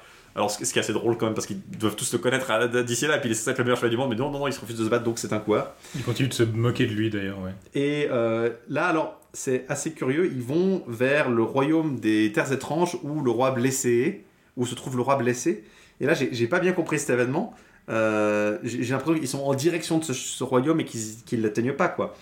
Euh, et là, ils rencontrent Gauvin, Que et Brandelis qui leur, qui leur disent à quel point euh, Galad est, est mauvais. Galad est vraiment. Et nul, ouais. est un, est un chevalier nul. Et du coup, quand ils trouvent Galad, quand ils trouvent Galad, parce que Galad s'est séparé d'eux hein, entre temps, et du coup, que quand ils tombent sur Galad, que le défi Galad est battu, et Brandelis, Mordred, Agravin et Gauvin aussi, et du coup, ils se disent Ah, mais ça c'est bien Galad, et donc du coup, euh, ils lui demandent pardon. Il y a tout un passage en fait où en fait ce qui se passe, c'est que Galad, il a son écu et tout, et ils voient qu'il est tellement nul et qu'il refuse de se battre, et ils se disent Ouais, mais c'est Galad, mais Galad, c'est pas le meilleur chevalier du monde. Puis il dit Mais non, plein de gens s'appellent Galad. Genre, il y a quelqu'un qui dit littéralement Il n'y a pas tout le monde qui porte, il y a pas un seul, une seule personne qui porte un prénom. Puis après, ils disent Bon, alors ok, ça doit être un Galad. Ils, ils- raisonnent entre eux, puis ils finissent par se dire Ça doit être un autre Galad qui est nul. Puis après, ils disent Mais il a le même bouclier? Quoi? Ce Galad nul ose porter le bouclier du Galad? Et du coup, ils décident de se précipiter. En tout cas, dans la version castillaise, c'est ça. Et c'est assez marrant. Et euh, en fait, c'est ça le truc, c'est que Galad, il a un côté très pacifique où il arrête pas de dire c'est absurde, je vais pas me battre contre des gens sans raison. Et du coup, les frères, Gauvin et ses Un peu frères, l'opposé de Gauvin en fait. Gauvin et ses frères justement ils disent mais c'est n'importe quoi, pourquoi il ferait ça euh Et euh, D'ailleurs, c'est une nouveau illustré. Euh, alors, par contre, Gauvin, parfois il, il refusait de se battre quand même. Là, euh, après euh, ces événements, il y a Hector, Desmar et Mérogis qui forment un duo assez régulier, qui arrivent et qui demandent à, à un duel à Gauvin pour euh, venger la mort d'Erec. Et Gauvin dit alors je répondrai seulement à ce défi à la maison d'Arthur. Et puis, euh, mais si, challenge- si aussi on le met au défi ici même, il se battra et il se défendra. Et du coup, finalement, Galad, Hector et Mérogis décident de partir plutôt ensemble pour aller chercher le royaume de- des terres étranges. Donc en fait, pour aller accomplir la quête du Graal. En chemin, donc, Galad, Hector et Mérogis arrivent au château Félon, le château de la traîtrise en fait. ils, ils se doutent pas, ils se disent euh, mes amis, nous allons dormir au château Félon. Et ils s'attendent pas à ce qu'il se passe des entourloupes. euh. C'est toujours les chevaliers, ils vont des châteaux qui s'appellent le château de la mortelle embuscade ou le château dont nul ne revient vivant. Puis ils sont là. M'attendais pas à passer une si mauvaise nuit dans ce château. Et il y a une dame qui leur dit littéralement euh, Ouais, euh, personne n'est jamais ressorti de ce château. Euh, puis, je sais pas s'ils leur disent. euh, Personne ah, n'y est jamais entré. Voilà, exactement.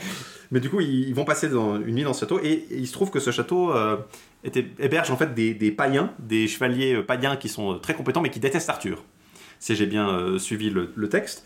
Et alors, euh, en entrant, les trois chevaliers sont euh, piégés dans une euh, cellule. Et là, une, euh, une cellule, euh, par, par malchance pour les habitants du château, j'imagine, il y a une tempête qui, qui arrive et du coup la tour dans laquelle ils sont enfermés euh, se fend en deux et du coup ils sont libérés et ils décident de, de tuer tout le monde dans le château sauf les il y a des demoiselles qui ont été emprisonnées là qui, qui libèrent en fait Mhm. Ouais, mais c'est un massacre quand même. et, et du coup là Arthur euh, qui a été euh, Il faut, il faut dire que la- la- leur libération avait été annoncée en songe. Donc Galad avait un rêve prémonitoire où un ange lui annonce qu'ils allaient être libérés et que quand la foudre fend la tour par le milieu, il est pas vraiment surpris du coup. alors Arthur qui on- à qui on a parlé du château euh, décide d'aller d'y aller avec une armée puis de, construire les tours euh, là-bas. Et en fait, les tours qu'il essaie de construire n'arrêtent pas de, s'effondrer. Et tout le monde, qui, que ce soit, enfin, qui- quiconque essaie de rester dormir dans ce- à l'endroit euh, meurt pendant la nuit. Donc, du coup, euh, il décide de, continuer, mais il a une voix qui lui dit Non, n'essaie pas encore. Il faut, tu pourras pas reconstruire ces tours. Le seul qui le pourra, c'est un roi nommé Charles, un moins bon chevalier, mais un meilleur chrétien que toi, qui les fera jamais, jamais tenir debout. Et le texte nous dit qu'effectivement, quand Charlemagne éventuel à la fin euh, con- con- conquérera, finira par conquérir l'Angleterre, euh, il reconstruira ce château-là et y, euh, y mettre une belle statue de Galade qui restera pendant 200 ans. Je pense que ce passage est extrêmement intéressant parce que en fait, euh, le château, justement, Arthur veut repeupler le château, mais justement, euh, Dieu, c'est pas la volonté de Dieu en fait. Et du coup, il essaye de, de- de travailler au chantier une quinzaine de jours, une nuit, tout s'écroule, tout cela n'est rien, il recommence, ça s'effondre de nouveau, donc il s'oppose littéralement à la volonté de Dieu, quoi. Et euh, donc c'est assez clair qu'il y a une espèce de refus de considérer les signes qu'ils sont en train d'aller contre la volonté de Dieu. Donc on avait vu Gauvin, justement, il voit l'épée en son volonté, il se dit c'est pas grave, je vais quand même participer à la quête. Arthur, il construit une tour qui continue à s'effondrer, ce qui à la base était littéralement le motif qui était associé à Vortigern, donc le mauvais roi qui précédait euh, la parenthèse merveilleuse arthurienne, mais maintenant c'est Arthur qui est dans cette position-là. Et donc la voix dit, je peux peut-être lire la traduction de la version castillane, euh, il, est couché dans son lit en train de réfléchir à cette tour, et puis une voix qui lui dit Arthur, ne te mets plus en peine de dresser cette tour, il ne plaît pas à Dieu de l'avoir rebâtie par un homme aussi pécheur que toi. Jamais plus elle ne sera relevée ni par toi ni par qui que ce soit jusqu'à l'avènement d'un roi des Gaules qui aura nom Charles. C'est lui qui ramènera vers la foi de Jésus-Christ un peuple fort nombreux, faisant en cela mieux que toi. Certes, il n'aura pas ton honneur, ni ta puissance, ni ta prouesse, mais il sera meilleur chrétien et plus fidèle à la Sainte Église. Celui-là fera la conquête de tout le royaume de Londres, ainsi que de bien d'autres royaumes. Et là, c'est un peu plus intéressant comme headcanon. Ce roi, issu de la lignée du roi Ban, sera en toute chose semblable au chevalier de ce lignage. Donc c'est intéressant, bah, vu que c'est un jeu du roi. bah, forcément, Charlemagne est français. Il est français, donc il vient de, de la lignée du Forcément. roi Ban. Non, je trouve ça assez drôle, effectivement, cette espèce de, de petit passage euh, un peu euh, comme ça. Euh, il y a des aventures ensuite. Aussi, Alors, aussi euh, Charles, on me dit, mettra sur la tour euh, une statue en l'honneur euh, de Galahad, en fait. ouais, qui durera pendant 200 ans, je crois. Mhm. Puis elle sera ôtée par de mauvais Anglais qui plongèrent le royaume dans la misère par défaut de chevalerie. Alors, Donc il y a des Anglais qui débarquent après Charlemagne. Peut-être des Vikings en fait, mais voilà. Alors, euh, la- la- ce qui arrive ensuite, c'est un peu bizarre. Euh, Lancelot, on nous dit qu'il est, il a embarqué la barque sur laquelle se trouvait le corps de la sorte Perceval. Vous vous souvenez qu'il s'était fait saigner pour soigner un lépreux. Ça, Et alors, c'est très bizarre parce que ça devait être un voyage très agréable. on, on nous l'avait laissé euh, au port d'une rivière, mais on n'avait pas mentionné la barque. Donc c'est un peu, euh, ouais, ouais, bien sûr, il est, il est monté sur la barque. Et euh, il rencontre, alors que le, le bateau arrive près d'une chapelle, il, a- il rencontre une, son grand-père maternel, Galégantin, euh, qui lui demande de rester vertueux.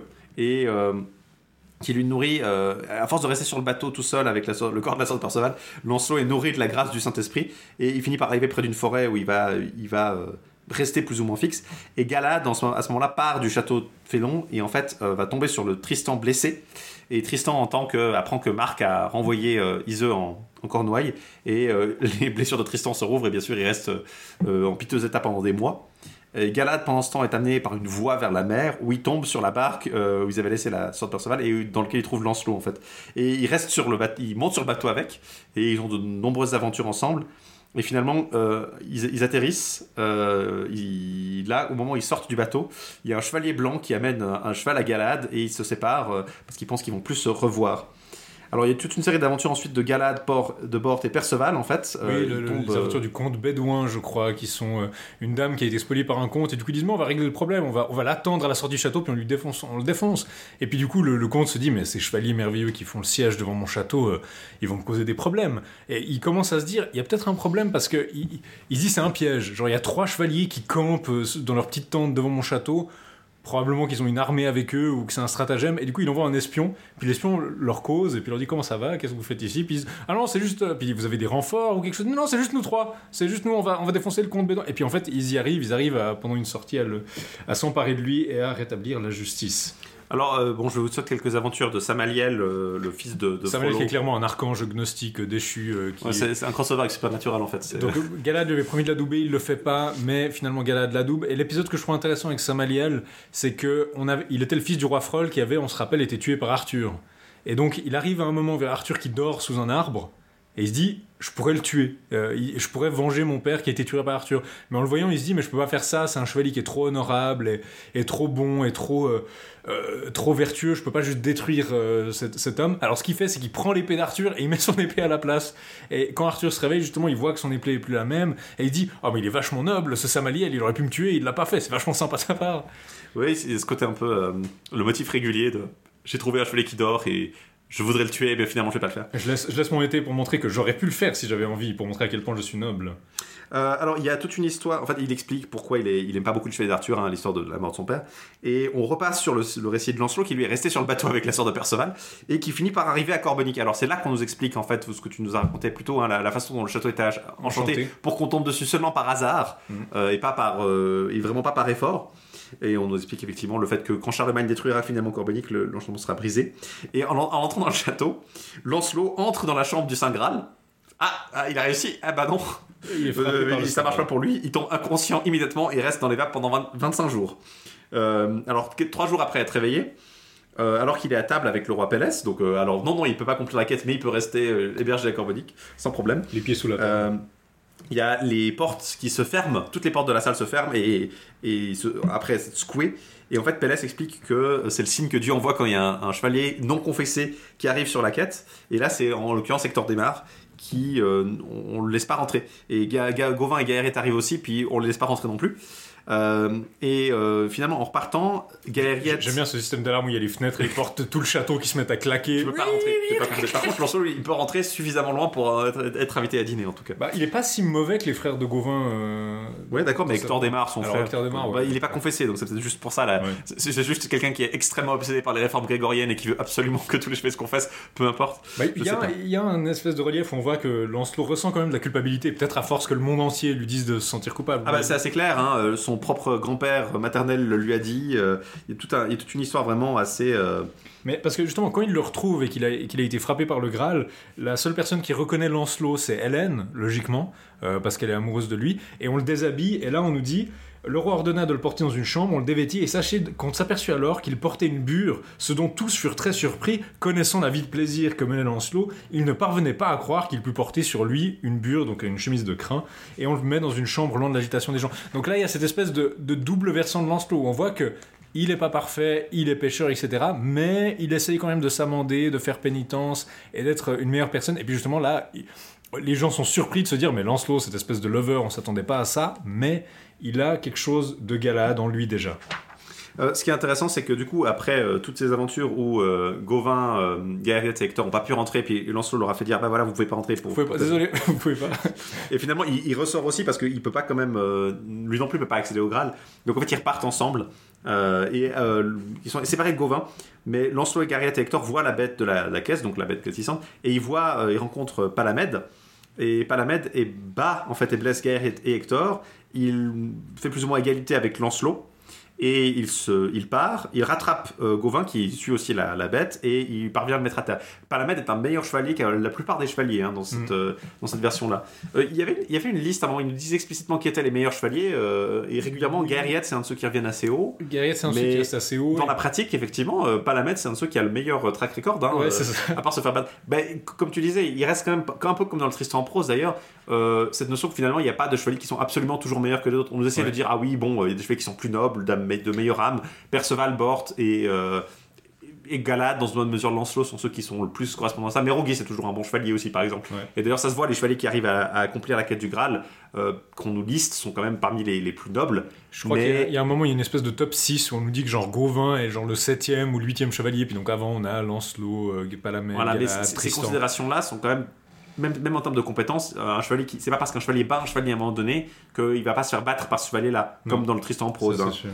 Euh, du coup, Galad trouve Gauvin qui dit que euh, Palamède l'a, l'a mis à terre et a tué Lionel, ce qui est pas vrai. Euh, et Galad, du coup, met Palamède au défi. Euh, Palamède, qui est blessé à force de s'être battu contre tout le monde, demande 20 jours de, de- de- disons de, répit et il va trouver son père et euh, lui promet que si il sort du combat euh, contre Galad euh, en vivant, comme tu l'as dit, avec de l'honneur, il sera baptisé. Et du coup, en allant rencontrer Galad, il bat de nouveau Gauvin et lui promet un combat ultérieur. Euh, et c'est là que Galad bah, défait Palamède, l'épargne sur la condition de son baptême. Ils vont visiter Esclabor, donc le père de Palamède, et c'est là que Palamède est baptisé et soigné instantanément de toutes Ouais, ses blessures. il il est baptisé immédiatement, il a le boost paladin, euh, toutes ses blessures sont guéries. C'est ça. Euh, Galad lui ordonne de se rendre à la table ronde pour qu'il devienne un, un chevalier de- en quête du Saint Graal. Et euh, suivant les instructions de, de Galad, il effectivement fait un chevalier de la table ronde. Et un an plus tard, il rejoint Galad. Euh, ils se rendent euh, alors sur une tour, la tour d'un géant. Il se bat contre un géant qui euh, se soigne. Alors c'est le chevalier de la fontaine, c'est-à-dire que quand il boit de l'eau de la fontaine, il est immédiatement restauré. Et le truc c'est que Galad est au courant du mécanisme, mais Palamède continue à se battre, puis à chaque fois il est sur le point de gagner, puis t'as le chevalier qui dit juste une, un petit, petite pause monsieur, messieurs, et du coup il se barre 5 minutes et il revient complètement soigné. Et au bout d'un moment, Palamède se dit mais mon, mon gaillard, ça va pas se passer comme ça, et il réussit à le battre. Euh, Et il finit, il finit finalement par le, le battre. hein. Il le réussit Oui. et il le force à libérer Gauvin, Guerriette, Blioberis et Sègremort qui étaient en- emprisonnés. là. Euh, Galad met un terme à l'aventure de la fontaine bouillante. Donc on avait vu que Lancelot l'avait rencontré, avait pas pu la- l'accomplir, celle où son c'était Lancelot premier justement qui était qui avait été tué non loin et puis sa tête était- restait dedans à bouillir, je crois. Il réussit aussi à mettre fin euh, au à la merveille où la tombe de Moïse, donc comme celle de son père Siméon, est en train de, de brûler. Et il tombe sur la bête euh, glaptissante encore une fois, et c'est là qu'il rencontre Perceval et Palamède, et on, on- ensemble aller euh, tuer la bête. En fait, il la trouve dans un lac, et c'est bien Palamède qui la tue. Euh, et en fait, dans son agonie, la bête relâche des flammes qui font bouillir tout le lac, qui devient de- dorénavant le lac de la bête. C'est assez intéressant parce qu'on avait dit que Perceval parviendrait à percer le mystère de la bête. Absolument pas. Il a aidé à la cerner et tout, mais euh, il n'a pas vraiment aidé plus que ça. C'est pas la maître qui l'a fait, donc c'est un de ces cas où on se dit ouais bon, la continuité est pas si forte que ça. Alors c'est là qu'il y a un épisode intéressant parce que pour toi, dans la version hispanique, enfin dans la version euh, castillane, euh, c'est là que Palamède meurt en fait. Palamède meurt à ce moment-là, c'est-à-dire que Gauvin et, à- Gauvin et Agravin le tuent à deux et le laissent mourir. Lancelot et Hector a- assistent à sa mort. Et c'est des grandes lamentations, puis c'est une des grandes traîtrises de, de- de Gauvin et de ses frères. Mais pour toi, ça se passe après justement l'épisode de Corbinic. Parce que euh, dans la version portugaise, et donc qui est la version suivie par euh, Bogdanov comme la version originale, disons, euh, Galad, Perceval et Palamède, après avoir tué la bête de la caisse, c'est un, peu, le marqueur en fait. La bête annonce la victoire de la quête du Graal. C'est presque un peu ça la condition. On a presque l'impression que cette questing beast, cette bête de la quête, c'est un peu la bête qui symbolise la conquête du Graal. C'est la Ouais, condition euh, principale pour finalement. C'est- le premier achievement à avoir. euh, sinon- C'est la seule condition de victoire de la quête du Graal. Vous pouvez trouver Corbinic tout ce que vous voulez, mais si vous avez pas tué la bête avant, ça marchera pas. Et c'est effectivement sur ces entrefaites en fait que le, les trois euh, arrivent à Corbinic. Euh, là, pour le coup, les, por- les portes s'ouvrent et ils rencontrent euh, neuf autres chevaliers. Alors, parmi lesquels, donc, il y a Bord, qui est traditionnellement ce chevalier qui arrive euh, avec eux, euh, qui est l'un des, principaux vainqueurs de la quête du Graal, en tout cas traditionnellement dans la Vulgate. Euh, et j'imagine que ah, chez toi, c'est avec lui qu'ils arrivent en fait directement. Si je me trompe pas dans la version espagnole. Enfin, ce serait assez logique, c'est comme ça que ça se passe dans la Vulgate. Ils arrivent, ils séjournent à Corbinic en tout cas. Je, je crois qu'ils arrivent, non, ils arrivent les trois, il me semble. Mais avec Bort avant, euh, au lieu de Palamède. Parce que chez moi, ils Oui. habitent avec Palamède du coup. Ah non, et Galad, Perceval et Bort, ils se retrouvent à Corbinic, mais Palamède est déjà mort dans cette version. Ouais. Ouais, justement, alors que chez moi, bah, justement, euh, bah, Perceval et, et- et Galad sont accompagnés par euh, justement Palamède qui peut participer à la quête puisqu'il a effectivement euh, été baptisé. Et là, euh, ils arrivent euh, dans une salle où ils rencontrent neuf autres chevaliers de la table ronde. Dans la Vulgate, c'était pas neuf autres chevaliers de la table ronde, c'était des chevaliers qui venaient de trois pays différents. Ils venaient de Gaule, d'Irlande et de Danemark, et c'est sous-entendu qu'ils sont venus aussi pour participer à la- la- au festin du Graal, justement. Euh, ce qui laisse penser que la quête du Graal, justement, il y a une, côté un peu hors champ, genre ah, il n'y avait pas que la table ronde qui Oui, participait. ch- chaque, chaque pays avait envoyé dans le championnat une partie de ses chevaliers. Et effectivement, ça fait 12 chevaliers, dont 3 de la table ronde, et puis Donc il y a le chiffre 12 qui est peut-être un peu plus symbolique aussi. bah, les 12 apôtres, quoi. Euh, alors que là, dont les 9 chevaliers, 9 autres chevaliers sont tous de la table ronde, on aborde, bien sûr, qui est là parce que, bah, vu que Palamède occupe sa place dans l'entrée, disons. Euh, Méliagan de Dinanarca, donc ça, c'est le chevalier que Galad euh, avait d'abord euh, refusé, puis avait euh, fait un chevalier au début de sa carrière d'av- d'aventurier. Et c'est là que c'est intéressant la version portugaise, en tout cas, il nous précise euh, Ouais, je suis, pas, je suis pas sûr de vous avoir parlé de Méliagan avant, alors qu'en fait, si. Il dit Mais au cas, au, au cas où, ça se retrouve dans le roman du cri. Donc, ça se trouve assez intéressant. Hélène Leblanc est là aussi. Arthur le mineur, euh, Mérogis de Port-Légué. On nous dit explicitement Morogis de Port-Légué, je suis pas sûr qu'on l'ait nommé avant. Euh, Claudin, fils de Claudas, qui est un bon chevalier. Euh, Lambéguez, un vieux chevalier très saint. Le huitième, c'est Pinabel de Lille. Et le neuvième, c'est Persidos de Calas. Alors les deux derniers, les trois derniers, je suis pas sûr qu'on on sache beaucoup sur eux, mais les autres sont des chevaliers. euh, c'est assez intéressant. Il y a ce thème de d'Arthur, Bérogis, Claudin, la, la- la deuxième génération, euh, Ouais, qui est un peu meilleure que les autres, quoi. Il y a une espèce de côté rédemption. Bah, qu'on avait déjà le thème chez Galad et Lancelot, la rédemption du père par le fils, quoi.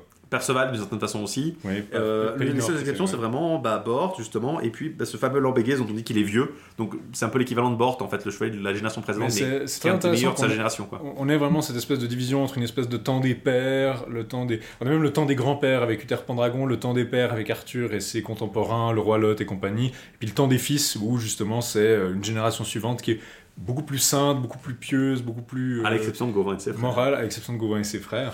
Et c'est quelque chose qui va être systématisé par la suite avec des choses comme Isaïe le Triste, qui est une espèce de, de suite au Tristan en prose, où là on est vraiment la génération d'après, et donc on a le fils de Tristan euh, et Iseux, et euh, non, le petit-fils de Tristan et Iseux, si je dis pas de bêtises, et euh, par exemple des choses comme Guiron le Courtois, qui par contre sont centrées sur les pères du temps de Uther Pendragon.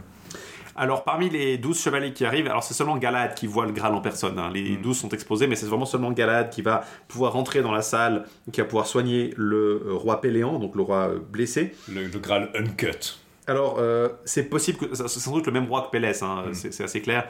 Mais euh, Péléan, Man, parfois hésite entre Péléan et Pélès. Euh, et euh, en fait, il, a, il est soigné avec le sang qui goûte de la lance, euh, de la sainte lance, en fait. Mm. Euh, en tout cas, dans la version portugaise. Je sais pas si c'est pareil dans la version. dans la version Oui, oui, et puis la, la lance après elle repart au ciel alors que le Graal va pouvoir aller en Saras. Voilà, donc le roi est, est soigné par Galahad. Et effectivement, euh, il y a ce côté un peu bah, thaumaturge, justement, qu'on avait déjà vu euh, expédier. Et euh, on nous dit explicitement que c'est le coup douloureux qui est en train d'être soigné, qui a été frappé par le chevalier aux deux épées. Donc reliant effectivement le- la suite du roman de Merlin avec cette euh, suite, euh, la- la- cette conclusion post-vulgate, en fait, de la quête et de la euh, mort Arthur, plus tard. Donc le roi Péléon est effectivement soigné parce que il faut dire que jusque-là les blessures étaient aussi fraîches, fraîches que le jour où elles avaient été frappées. Donc vraiment, hein, cette, cette blessure perpétuelle. Et en fait, il, il, voit Galad verse des- le bassin qui récolte le sang qui coule de la lance. Et en fait, il y a juste trois gouttes. Euh, alors, il, il verse le bassin comme ça, il y a des trois gouttes qui tombent sur les blessures, et le bassin immédiatement est emporté au ciel, Mm.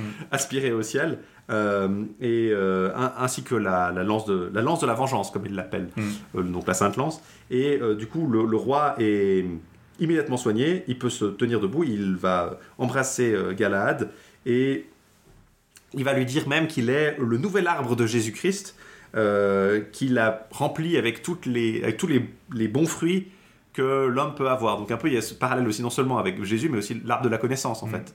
C'est un peu une c'est- non, ça va un peu plus loin que simplement euh, le, le- on avait beaucoup dit ouais, c'est vraiment très euh, encadré avec la guérison du coup douloureux, mais il y a aussi la notion que c'est euh, un, nouvel, un nouveau départ pour l'humanité quand même. Mm. Même si c'est un peu vu le Et ça- contexte. Ça va pas durer super longtemps. Ça n'a pas duré super longtemps, mais c'est quand même ce que dit, euh, ce que dit le, le- ce que dit Péléan ou le, le roi pêcheur en tout cas à euh, Galahad. Euh, il prie et du coup il va lui euh, devenir euh, un ermite. En fait, il va se retirer et devenir un ermite. Et en fait, ils vont, ils vont tous être nourris, lui, lui, Galad et les autres chevaliers, par le Graal. Et là, tout le monde, à ce moment-là, va le voir. Tous les douze chevaliers vont le voir effectivement là et vont être nourris en fait. Et ils vont voir au-dessus de la table d'argent où, se tient où est tenu le Graal un homme en robe blanche dont on ne peut pas voir le visage. Et euh, ils vont être nourris et remplis de la nourriture céleste. Et l'homme brillant va donner euh, directement à Galad le, le. Ils vont le faire, il va le faire à tout, le- monde. Euh, mais tous, tous pensent que l'homme est en train de mettre un homme vivant dans leur bouche. Ils ont une vision du corps du Christ, de, de, la transsubstantiation en direct. Voilà, exactement. C'est vraiment euh, la réforme grégorienne faite, verbe, euh, plus ou moins. Donc, vraiment, il y a euh, une emphase effectivement assez forte sur cette expérience spirituelle. Et ils vont rester en prière devant la table jusqu'à minuit, extrêmement joyeux. Et une voix va leur dire de, sortir du château et d'aller chacun faire le bien où ils peuvent le faire. Et qu'à la fin, tous seront bien récompensés. Donc les, Euh. les neuf se séparent des trois. Voilà. Euh, les trois vont monter dans une nef parce qu'une voix leur dit de le faire et dit ne, vous pouvez pas entrer ici si vous n'êtes pas d'une religion parfaite. Ils montent dedans, le vent gonfle les voiles de la nef. Ils ont le Graal qui avait été sorti dans une euh, ils ont le Graal qui, vi- qui vient avec eux. Au pied du lit se trouvait la table d'argent qui avait été déposée dans le grand palais du roi Charlemagne. Donc apparemment Charlemagne a récupéré une des tables euh, du Graal. Et le Saint Graal est couvert d'un voile de soie, un voile de soie posé sur la table avec un tissu de lin blanc. Euh, et ils font leur prière à Jésus-Christ et le bateau les emmène on sait pas où. Puis du coup ils vont arriver à Saras. Dans l'intervalle, c'est là qu'est relatée la mort de, euh, de Palamède. euh, avant, tout ça, en fait, même avant ça, dès qu'ils sont euh, Galad, Perceval et Bor ensemble, Palamède rencontre Lancelot et Hector, les, ils se battent.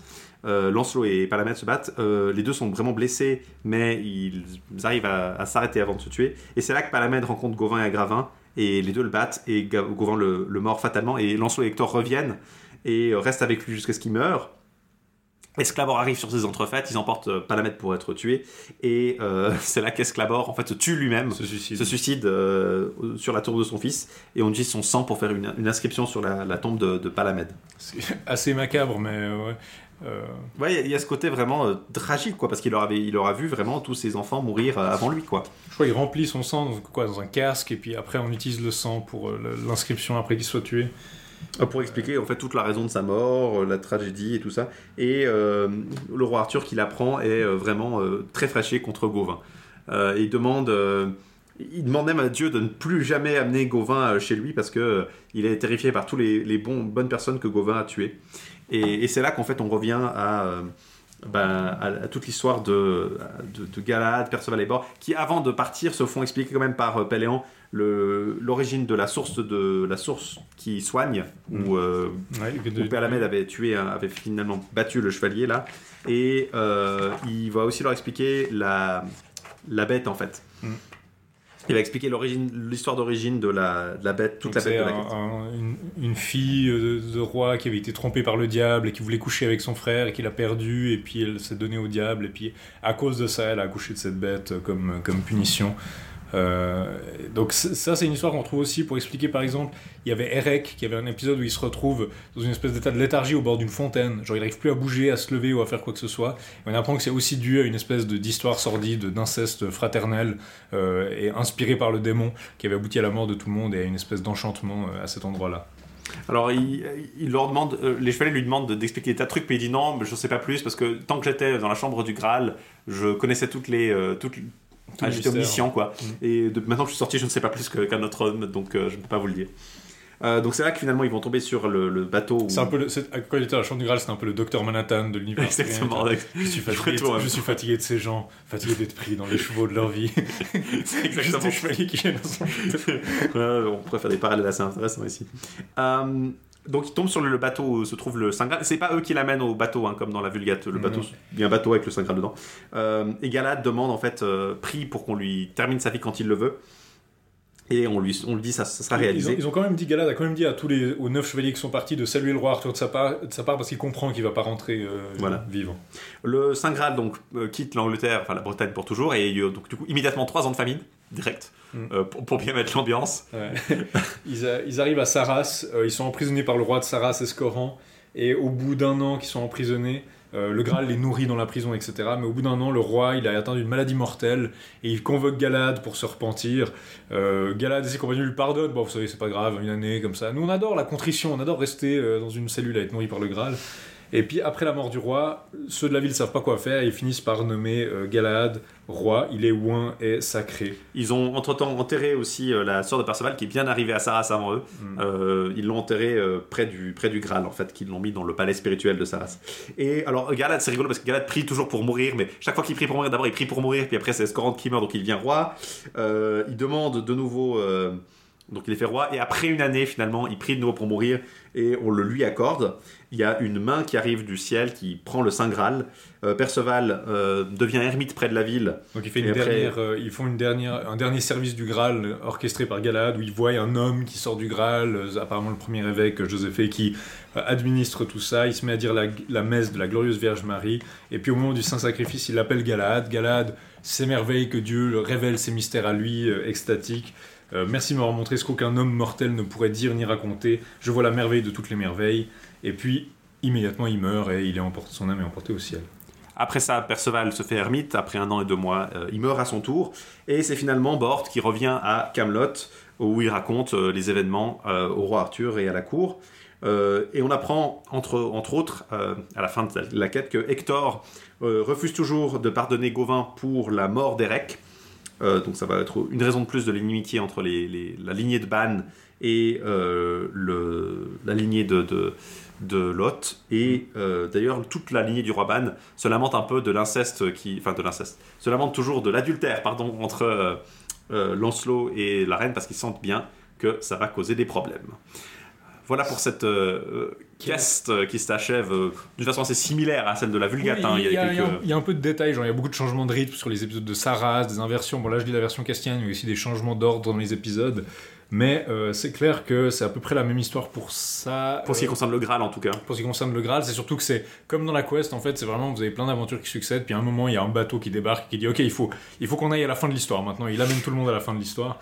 Euh, puis, je voulais juste préciser dans la version castillane, vous avez 25 sections, et en fait, il y en a 24, c'est la quête. Et la 25e section, c'est la mort d'Arthur. Et elle n'est pas si longue que ça, donc euh, vous avez vraiment, en termes de taille, euh, c'est le plus gros morceau de cette euh, quest mort, parce qu'elles sont vraiment combinées. Mais avant d'aborder la fin du royaume arthurien selon la post-vulgate, on va vous passer un petit morceau de musique. On va écouter le premier mouvement des Chichiche Psalms de Leonard Bernstein. Il dirige ici l'Orchestre Philharmonique d'Israël et le Wiener Jeunesse et Corps.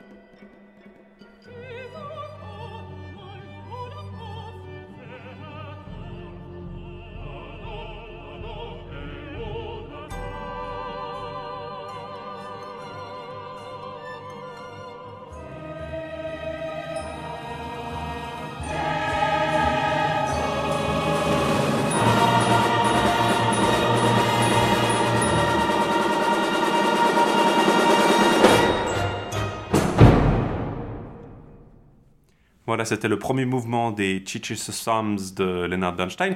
Alors, vous avez donc entendu la gloire de Dieu révélée par le Saint Graal. Maintenant, allons à des matières beaucoup plus terrestres et sinistres, puisque on va arriver à la fin du royaume d'Arthur. On est dans la euh, mort Arthur de la post-vulgate. Alors, elle est extrêmement courte, comme on l'a dit au début de l'épisode.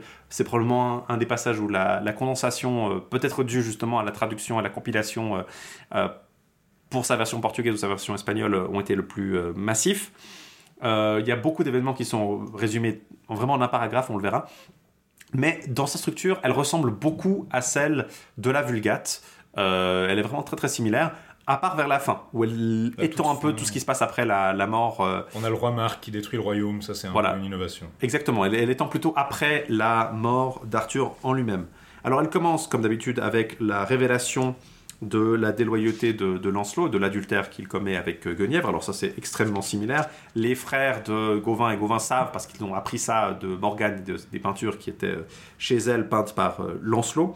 Et ils vont finalement le, révéler.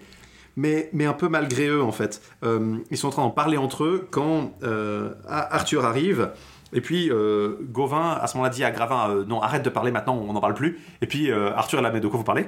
Et puis Gauvin et. de rien du tout, il se passe rien Gauvin et Gaëriette insistent Le roi dit à Gravin Mais de quoi vous parlez? Puis Gauvin dit Non, non, mais il n'y a rien, c'est rien, c'est. C'est juste, c'est très bien, tout va bien.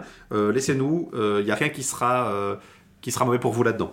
Et puis euh, le roi dit non, non, mais euh, dites-moi, euh, je, veux savoir. Et puis Gauvin dit non, non, non mais vous inquiétez pas, mon conseil est bon. il y a rien qui rien de bon ne viendra de tout le monde que tout le monde sache à propos de ça. Et Agravin va juste vous dire la plus grande plaisanterie, le plus grand mensonge au monde. Et le roi Arthur lui dit non, non, mais je veux savoir par Sainte Marie, je vous demande par votre hommage et le serment que vous m'avez juré de me dire. Et puis Gauvin dit non, non, mais vous sachez que vous ne le saurez pas. Euh, de ma part ou de celle de Garriette, et que si quelqu'un vous dit euh, du mal lui viendra et pire à vous. Et du coup, euh, Gauvin dit non, non, mais bonne chance, moi je vous le dirai rien si Dieu veut, et lui et Garriette s'en vont. et les trois autres neveux, Agravin en tête, disent non, non, mais on vous dira pas. le roi commence à les menacer. Euh, il, s'apprête à tabasser euh, Gauvin. Il, sort une épée, il s'apprête à frapper Gauvin, euh, Agravin avec une épée. Et Agravin finit par dire Ok, ok, ok, on vous dira. Et il leur dit, effectivement, ils lui disent en fait effectivement ce dont il parlait, et on lui explique qu'effectivement le roi avait entendu dire à plusieurs reprises que Lancelot aimait Guenièvre, mais il avait toujours essayé de le, de dire non, non, mais c'est normal, enfin, Lancelot aime Guenièvre, d'accord, mais elle est si belle, évidemment. Vous connaissez ma femme. Vous connaissez ma femme, exactement. Exactement ça. Euh, mais donc, non, il dit vraiment c'est le pouvoir de l'amour qui lui fait aimer ma femme, mais euh, c'est pas grave. Je, je pense pas, je pense pas qu'il est capable de, passer à l'action. C'est comme dans la mort Arthur Vulgate, il dit basiquement c'est neveu si vous voulez un cas, monter un cas, ça, fait un peu série policière, il dit si vous voulez monter un cas contre Lancelot, il faut le saisir en flagrant délit. Voilà, exactement. Euh, donc ils savent qu'ils ils peuvent pas le faire. Et du coup finalement, le roi est, extrêmement triste, et Gauvin et Gareth reviennent, et ils voient qu'effectivement le roi est très triste, et qui euh, il réalise qu'il doit le, avoir dit. Et euh, dit à non, un, jour maléfique est venu à Camelot aujourd'hui. Euh, si, si je sais bien la fierté de, la lignée du roi Ban, le roi paiera, le royaume de Log paiera très cher pour ce qui a été dit au roi. Et en fait, tout le monde, personne n'ose parler à part les cinq frères. Et, et puis, ils apprennent des nouvelles qu'il y a eu un tournoi à Sorolois et euh, un tournoi à Caraël, pardon, et les hommes de Sorelois et les hommes de la Terre dévastée ont été battus euh, sans pitié, et c'est euh, Lancelot qui les a tous battus. Du coup, Arthur est encore plus dépité parce que Lancelot est un si bon chevalier. Et finalement, ouais, il est, vraiment très triste parce que d'un côté, il sait que si Lancelot est pris ou tué à cause de cette affaire, bah, c'est le plus grand malheur qui surviendrait de la mort d'un seul chevalier, mais il préférerait mourir plutôt que de ne pas voir son déshonneur vengé. Et euh, finalement, il dit non, j'aimerais que vous provoquiez effectivement, vous, le preniez en flagrant délit pour prouver vraiment sa culpabilité sans, sans nombre d'un doute. Il, ménage une espèce de guet-apens où tout le monde va partir et puis on va laisser personne au château et puis on se dit ah je me sens un petit peu malade, je, vais pas venir avec vous faire et du coup euh, il va aller fricoter avec Guenièvre. Et Mais euh, Agravin et avec quelques soldats vont essayer de le saisir. Cela dit, d'abord Gauvin et d'ailleurs Gaëriette refuse de participer en fait. Mm. Euh, Gauvin explicitement, pour le coup, Gauvin qui est plus positif finalement dans cette version, euh, à- en tout cas jusqu'à ce que ses frères soient tués par Lancelot. Peut-être justement parce que ça reprend de la mort du roi Arthur. Oui, qui est, où il est plus noble. Euh, Euh, Parce que dans la mort du roi Arthur, le déclencheur de l'animosité entre Gauvin et Lancelot, c'est parce que Lancelot tue Gaëriette. en fait. Oui, et c'est pareil ici. Ouais. Euh, sauf que ici, là, bah, du coup, Gauvin est vraiment très noble et insiste parce que non, non, c'est rien de bon peut venir de tout ça. Mais du coup, Et, vous avez euh, une intégration qui est pas complètement, disons, on voit les coutures. C'est-à-dire que vous avez le chapitre d'avant, il y a quelques chapitres, il y a Arthur qui disait Je ne veux plus jamais voir Gauvin de ma vie, qu'il soit maudit et que Dieu le fasse périr. Et puis d'un seul coup, ça revient, et puis on revient au, statu quo, en fait, de Gauvin à peu près euh, noble. Voilà. Et alors Lancelot revient, euh, il sent bien que Arthur est vraiment froid avec lui, et euh, finalement il y a toute l'histoire où euh, il, il prévoit d'aller bah, dans le logis de la reine pour lui rendre visite, et Bort essaie de le dissuader, Bort qui est vraiment l'illustration dans, dans the Too Old for This Shit, comme d'habitude dans la, la, la mort d'Arthur, hein, parce qu'il a vécu toutes les aventures du Graal, lui il a il, a vu, il en a vu d'autres, mais euh, il, est un peu, il a l'air d'être un peu conscient en fait que toutes les imbécilités de- qui se passent ici-bas euh, sont finalement euh, bien peu de. Il est à la fois très euh, en dehors de ça, puis euh, attristé par, par tout le péché et tout ce qu'il voit en fait. Mm. Euh, alors évidemment, je vais pas vous, vous résumer ça, mais euh, dans le détail, disons, mais euh, Lancelot est pris en flagrant délit par des hommes d'Agravin et, et dans le lit de la reine. Alors là, il est pas tout nu, je crois. Il parvient quand même à se à s'équiper puis euh, à, tuer les, les chevaliers qui essaient de rentrer. Alors c'est comme dans le jeu vidéo, ils essaient de rentrer un par un. Et puis Un, un par un, Assassin's Creed 1, où ils le battent vraiment l'un après l'autre, et puis ils tous les Ah, ils, se font, ils se font tous battre, mais euh, il parvient à s'échapper sans la reine. Euh, il parvient à retrouver euh, Bort et, et- et Hector, donc il, leur- il lui raconte ça. Et il décide du coup de partir, mais il prévoit déjà que la reine va se faire condamner au bûcher. Donc il décide bon, on va, on va tous partir, on va sortir. Et puis quand ils la mettent, sortiront pour aller la brûler, ils savent déjà que ça va se passer. Ils, on se- va. ils se mettent en embuscade vers ils les mettent en forêts. embuscade. Alors effectivement, ce qui, devait arriver euh, arriva. Euh, les hommes Ga- de, de- d'Agravin avec Agravin arrivent à, amener la reine devant Arthur. Arthur est, attristé, demande mais bon qu'est-ce qu'on va faire? Et puis il demande au royaume, euh, le Yom ou Ion. Alors je sais pas comment il est appelé dans la version euh, castillane, mais moi au début j'ai pensé que c'était le roi Rion, mais je me dis mais non mais le roi Rion c'est un ennemi d'Arthur, puis il est mort dans la suite du roman de Merlin donc c'est pas lui. Mais c'est un roi, il n'est pas du tout mentionné en tout cas, il n'est pas relié à un autre roi dans la version de de, de, de il indexe le reliquat ce roi qui apparaît dans la fin de la, de la post vulgate. Donc je sais pas si c'est un, un personnage euh, préexistant. Mais sais pas, c'est le roi Iom ou Ion. IOM. Euh, le roi Ion, qui est un peu le- la force modératrice, en fait, euh, demande à un délai parce qu'il dit non, c'est pas la coutume de juger quelqu'un comme ça euh, après l'heure de nonne, donc après midi en fait. Hmm. Donc du coup, il décide de- d'attendre le lendemain. Et effectivement, c'est ce qui se passe le lendemain. Euh, et tout le monde, et surtout Mordred et Agravin et les autres barons, euh, décident de pousser pour la mort comme sentence. Et effectivement, c'est euh, c'est ce à quoi elle est condamnée, et ils la font sortir habillée de soie rouge pour aller se faire brûler. Et tout le monde, évidemment, est très très triste dans le village parce que, bah, voilà, c'est la reine. Tout le monde est extrêmement, est extrêmement attristé. Et Gauvin, qui est toujours loin, n'y participe pas, mais le roi demande à Agravin et à ses frères de prendre 80 chevaliers et de garder le champ où se trouve le bûcher pour ne empêcher Lancelot de de la secourir. Et euh, dit Ouais, si vous voulez que j'y aille, il faut que vous donniez l'ordre à, à Gaëriette de venir avec nous. Et euh, Gaëriette euh, refuse d'abord, mais finalement, euh, le roi le menace et il accepte. Et donc Gaëriette, euh, Gaërette et Agravin vont euh, garder, euh, sans Mordred d'ailleurs, vont garder le bûcher. Et alors pendant la bataille, euh, qui s'ensuit évidemment parce que ben, euh, Lancelot arrive avec ses 37 chevaliers et euh, il les bat tous jusqu'aux derniers hommes.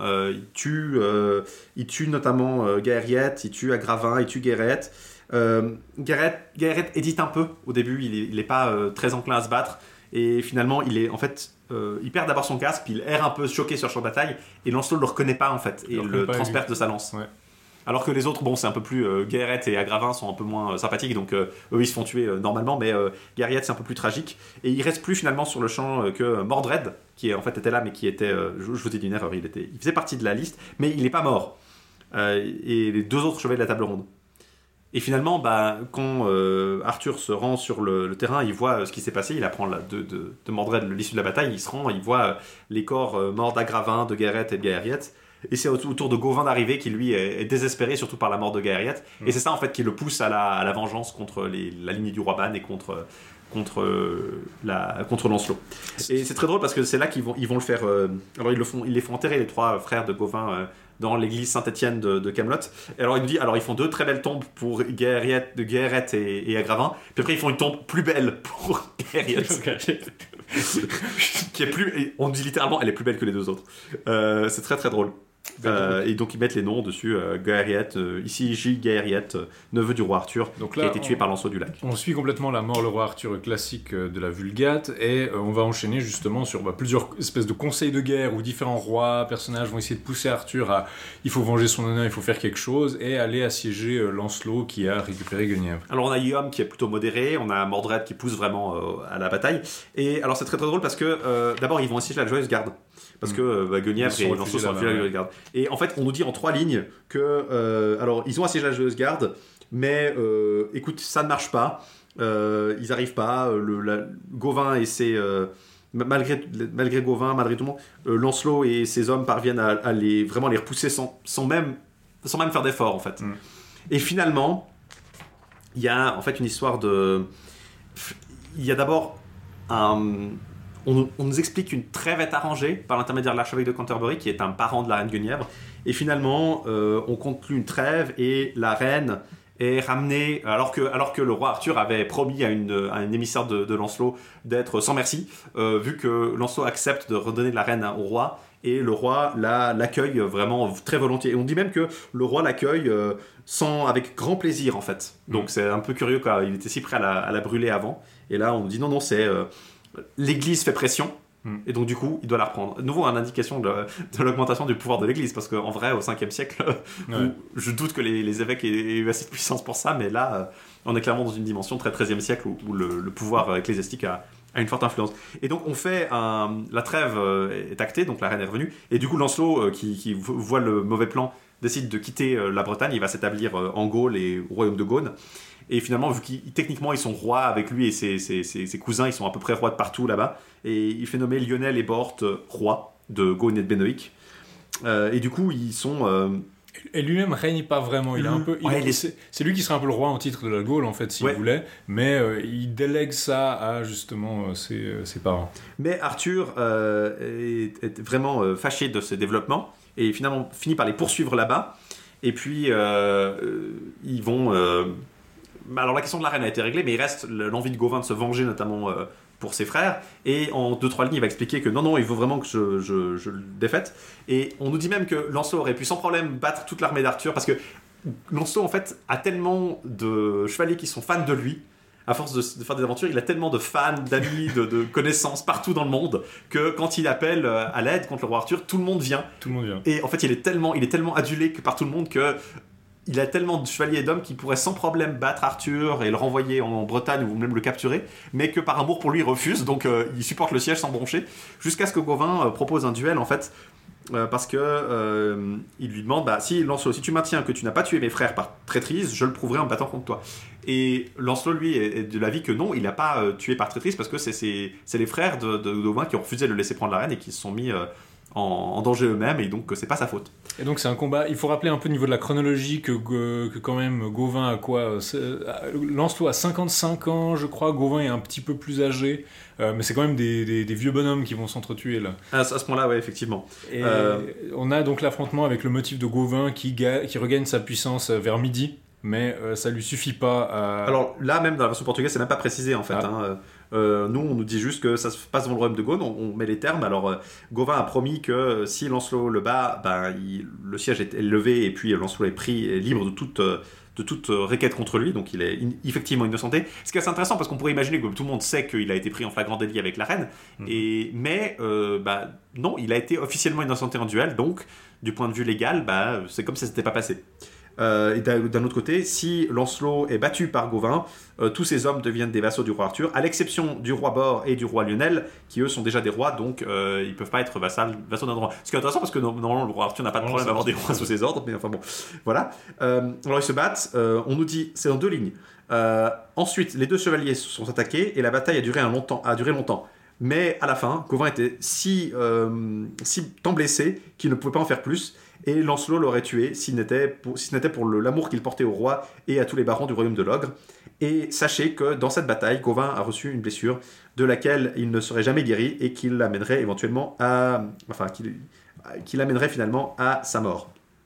Et donc, à la fin de la bataille, Lancelot déclare Lancelot et toute sa famille euh, libres, euh, enfin innocents de toute plainte qu'il avait eue contre eux, et euh, c'est fini. Voilà, la guerre contre Lancelot est finie là.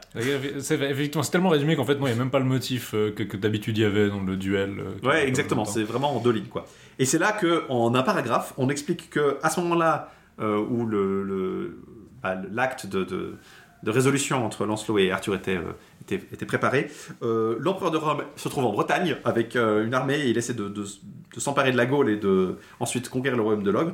Et du coup, Gauvin et euh, tous les autres chevaliers euh, vont se battre contre le- l'empereur de Rome, vont le battre, le tuer et capturer meille- plusieurs des meilleurs romains et euh, leur font jurer qu'ils ramènent le corps de l'empereur à Rome. Et c'est, euh, il leur dit, et, et Arthur leur fait dire, voilà, vous ramenez le corps de l'empereur à Rome, puis vous dites aux Romains, c'est le tribut que je vous dois. c'est assez badass quand même, C'est assez film d'action.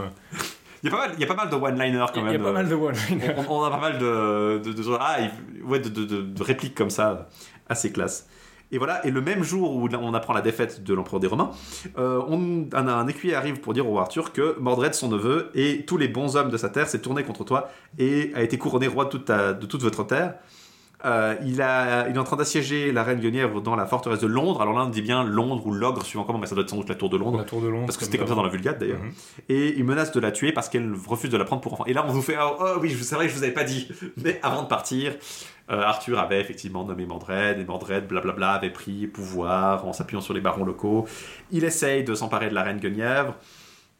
Alors finalement, euh, il y, a, il y a toute une histoire, effectivement, de, retour. Pense je pense qu'on notait par exemple que là, en tout cas dans la version castillane, on apprend que Que meurt en Normandie Oui. et que ceux du lignage du roi Bon, ils firent bâtir une ville en son honneur qui avait nom Caen. Et apparemment, c'est quelque chose qu'on avait déjà. euh, du... Je crois Was le faisait déjà le jeu de mots à l'époque entre est et Kayam dans la version euh, portugaise. Oui, euh, Kay meurt de ses blessures juste après euh, l'annonce, euh, il meurt en Normandie, et pendant ce temps il traverse, et là on nous dit même pas que Gauvin meurt dans l'accostage, on meurt dans une bataille en accostant, c'est juste Gauvin meurt dès qu'ils sont arrivés sur, en Bretagne. Et on porta son corps au château de Coif. Moi j'ai Cross, mais Et j'aimerais vous lire intégralement la, version, la traduction de la version castillane de la bataille de Salosbière. Donc c'est la bataille finale du monde arthurien, un- une des traces les plus anciennes de la légende d'Arthur, sa bataille finale dans laquelle il serait tombé, euh, le moment fatidique auquel tout ce cycle a mené. Attends, attends, attends, ju- juste d'abord, avant que tu résumes ça, il faut préciser que le récit nous dit que euh, dès que Mordred a- apprend que le roi Arthur est en train de se d'arriver contre lui, il lève le siège à Londres, donc la reine se précipite dans un couvent pour essayer de, de- de se mettre en sécurité au cas où euh, Mordred revient, et euh, les rois, les barons de Mordred, parce que Mor- on dit quand même que Mordred était bon, au- il y avait du bon en lui, et du coup les, les barons essaient de vont se préparer à le défendre contre le roi Arthur, et donc euh, la, la reine Guinevere elle se rentre dans ce couvent en disant bon bah, si euh, s'il gagne quand même Mordred bah, je serai protégé par le couvent et sinon bah, je pourrais revenir auprès d'Arthur. Et donc Mordred va avec toute sa compagnie pour rencontrer le roi Arthur et c'est là que j'imagine que tu veux continuer Alors, je vous lis le, texte. Après que les deux armées se furent rassemblées dans les champs de Salesbière, l'on put voir une foule de preux dans chacun des deux camps. Il advint ensuite qu'on se mit à se frapper de la lance et à échanger des coups. Vous auriez pu voir tant de morts et de blessés qu'on aurait su les dénombrer. Et c'est un jour funeste, celui qui vit s'engager cette bataille si affreuse pour les deux parties, où trouvèrent la mort tant de preux et de chevaliers prisés, que le royaume de Londres en fut désormais privé à tout jamais. Lors de la bataille, sept rois furent tués. Vous pouvez savoir lesquels par le livre du Bray. donc le Parmi les- du cri Donc euh, il y a des gens qui font. Si vous voulez le, lire, achetez le, volume 14. euh. Parmi les morts, il y avait que Destros, donc un autre, que Dodinel le Sauvage, Brandélis, et ainsi jusqu'à 20 compagnons de la table ronde, dont celui de moindre valeur passait déjà pour un chevalier merveilleusement bon. ah, juste une note dans la version portugaise c'est là qu'on nous dit que Yvain meurt Euh, ici pas, mais lors de cette même bataille, Mordred fit tant de prouesses qu'en le voyant, on ne pouvait que s'en émerveiller et le tenir pour un chevalier très aguerri. Et l'histoire nous dit, sachez-le, que tout au long de sa vie, il n'avait pas fait autant qu'en ce seul jour. On nous dit qu'il tua sept compagnons de la table ronde, dont le livre du Bray donne les noms et les hauts faits. Le roi Arthur lui aussi se démena tant et si bien ce jour-là que tous les siens, reprenant courage, ne se laissaient pas de frapper tantôt de la lance, tantôt de l'épée. Luquin, qui suivait de près toutes ces prouesses, dit alors à Girflet Messire Girflet, ayons l'assurance d'emporter cette bataille, voyez comment le roi Arthur fait très bonne figure, tuant et semant la déroute chez l'ennemi. Là-dessus, le roi Arthur s'aperçut que Bliobléris venait de tuer Mordred, dont il traînait la tête derrière lui, le reste du corps ayant été démembré. Le roi demanda alors à Bliobléris Que vous reste-t-il de ce traître qui a causé tant de troubles? Voici sa tête, sire, répondit-il. Voilà qui me plaît bien, dit le roi. Nous allons la placer à un endroit bien visible. Quant à vous et à l'archevêque, vous allez demeurer sur place pour faire bâtir une tour où vous déposerez toutes les têtes des cadavres qui jonchent le champ de bataille, puis vous attacherez la tête de Mordred avec une forte chaîne au sommet de la tour. Vous rédigerez aussi une inscription pour dire qu'il fut à l'origine du deuil immense qui résulta de ce champ de bataille. De la sorte, nos descendants apprendront par cette inscription les grands malheurs qui sont arrivés à cause de lui. Ils voueront alors son âme à l'enfer. Quant à moi qui fus jusqu'ici un roi bienheureux, je prie mon maître Jésus-Christ en ces derniers jours de ma vie. Je lui demande la grâce de ne jamais pardonner à Mordred son péché contre le royaume de Londres et de le garder à tout jamais en enfer et qu'il veuille m'accorder à moi la vie sans terme en son divin paradis. Amen. Alors c'est très donc du coup il meurt de vieillesse en fait Arthur dans cette version là plus ou moins. Plus ou Il doit moins. avoir il est- 80 ans. euh. Oh, il est blessé, mais il, meurt basiquement ouais, de vieillesse. Alors, alors c'est très drôle la version parce que la version portugaise c'est un peu plus long quand même et c'est pas Bioberis qui tue Mordred. Dans la version euh, portugaise, donc tout se passe comme tu l'as dit euh, jusqu'à ce que euh, Girflet et Lucan euh, débattent des prouesses d'Arthur. Et euh, là, on nous dit justement qu'Arthur euh, chevauche jusqu'à rencontrer Mordred.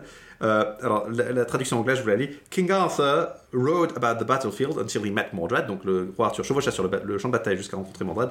And he gave him such a great blow on the helmet that he laid him conscious on the ground. Et lui donna un tel coup sur le crâne qu'il tomba inconscient sur le sol. Il pense que Mordred est mort et lui dit Mordred, quel mal as-tu- m'as-tu fait? Mais ça ne t'a amené aucun profit. Euh, le, roi Arthur, le roi Arthur a donc mis Mordred à terre, comme je vous l'ai dit, mais Mordred n'est pas resté sur le sol pour longtemps. Ses vassaux l'ont ramené, ils l'ont remis sur son cheval, et il se sent euh, si honteux qu'il a tombé euh, à la vue de ses hommes. Donc le contraste avec Arthur qui lui se bat tellement bien que ses hommes lui diront ah, on va forcément gagner. Du coup, il charge sur sa il, il casse en fait, enfin il, frappe la tête de Sagremor et sa tête euh, tombe et son corps tombe au sol. Et le roi qui a vu ce coup dit euh, Oh mon dieu, quelle mauvaise chance Le traître euh, tue des bons et, et fidèles chevaliers. Bah oui, j'imagine qu'il a fait ça depuis le début de la bataille, le traître. Le roi qui a récupéré sa lance charge Mordred, qui était euh, si courageux qu'il n'a pas, qu'il n'a pas vacillé, et qui en retour l'a frappé si fort qu'il a, qu'il a mis, qu'il a mis sa, lance à travers lui, et que le bois est apparu de l'autre côté. Et l'histoire dit que après qu'il ait retiré la lance, un rayon de soleil est passé à travers la blessure, donc la blessure d'Arthur, si brillant que Girflet l'a vu clairement, et que les, le peuple de la terre, enfin le peuple du, du pays, quand ils l'ont entendu, euh, ont dit que c'était un miracle de notre Seigneur et un signe de deuil. Euh, Mordred savait qu'il était euh, blessé à mort. Il frappa son l'oncle le roi si fort que ni, ni casque ni coiffe de maille ne empêcha l'épée de pénétrer jusqu'à l'os et euh, de couper une, un- un- une large partie du crâne. Et avec ce coup-là, le roi tomba au sol et Mordred aussi. Donc euh, Mordred transpercé de part en part, le roi Arthur a un bout du crâne qui lui manque. Ouais. Et euh, dans cette façon-là, comme je vous l'ai dit, le roi Arthur a tué Mordred et Mordred l'a blessé mortellement. C'était une grande, un, grand, un grand méfait, une grande perte, car il n'y avait pas, après le roi Arthur, un euh, roi chrétien qui fut si favorisé et qui euh, fit autant de biens et de, de bons actes et qui a honoré euh, tant la chevalerie. Donc plus proche de la version de la mort Arthur standard. en Beaucoup fait. plus. Mais ça reste quand même très abrégé. Hein.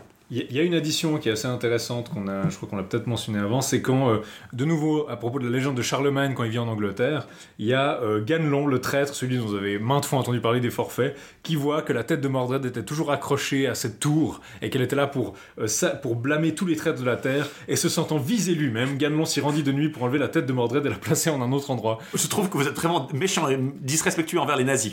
c'est exactement ce genre de rhétorique. très méchant avec les traîtres félons. Et puis, du coup, on nous dit aussi la tour, quant à demeura sur place et on ne la démolit pas. De nos jours, il en reste encore deux murs. Ce sont les murs de la tour au trépassé dans la campagne de Salosbière. Donc c'est cette espèce de tour donc qu'on a qui est euh, c'est pas cette tour qui se trouve quelque part en près de Salisbury où on a vu euh, qu'on avait vu dans le euh, le, le Tu penses à The Kid Who King là la, la, la Glastonbury Tor, tu c'est penses? c'est peut-être ça une allusion Peut-être ça, mais je pense là, il parle d'une ruine, de, de ruines, donc je pense que c'est plutôt juste euh, des ruines qu'on a dans la région.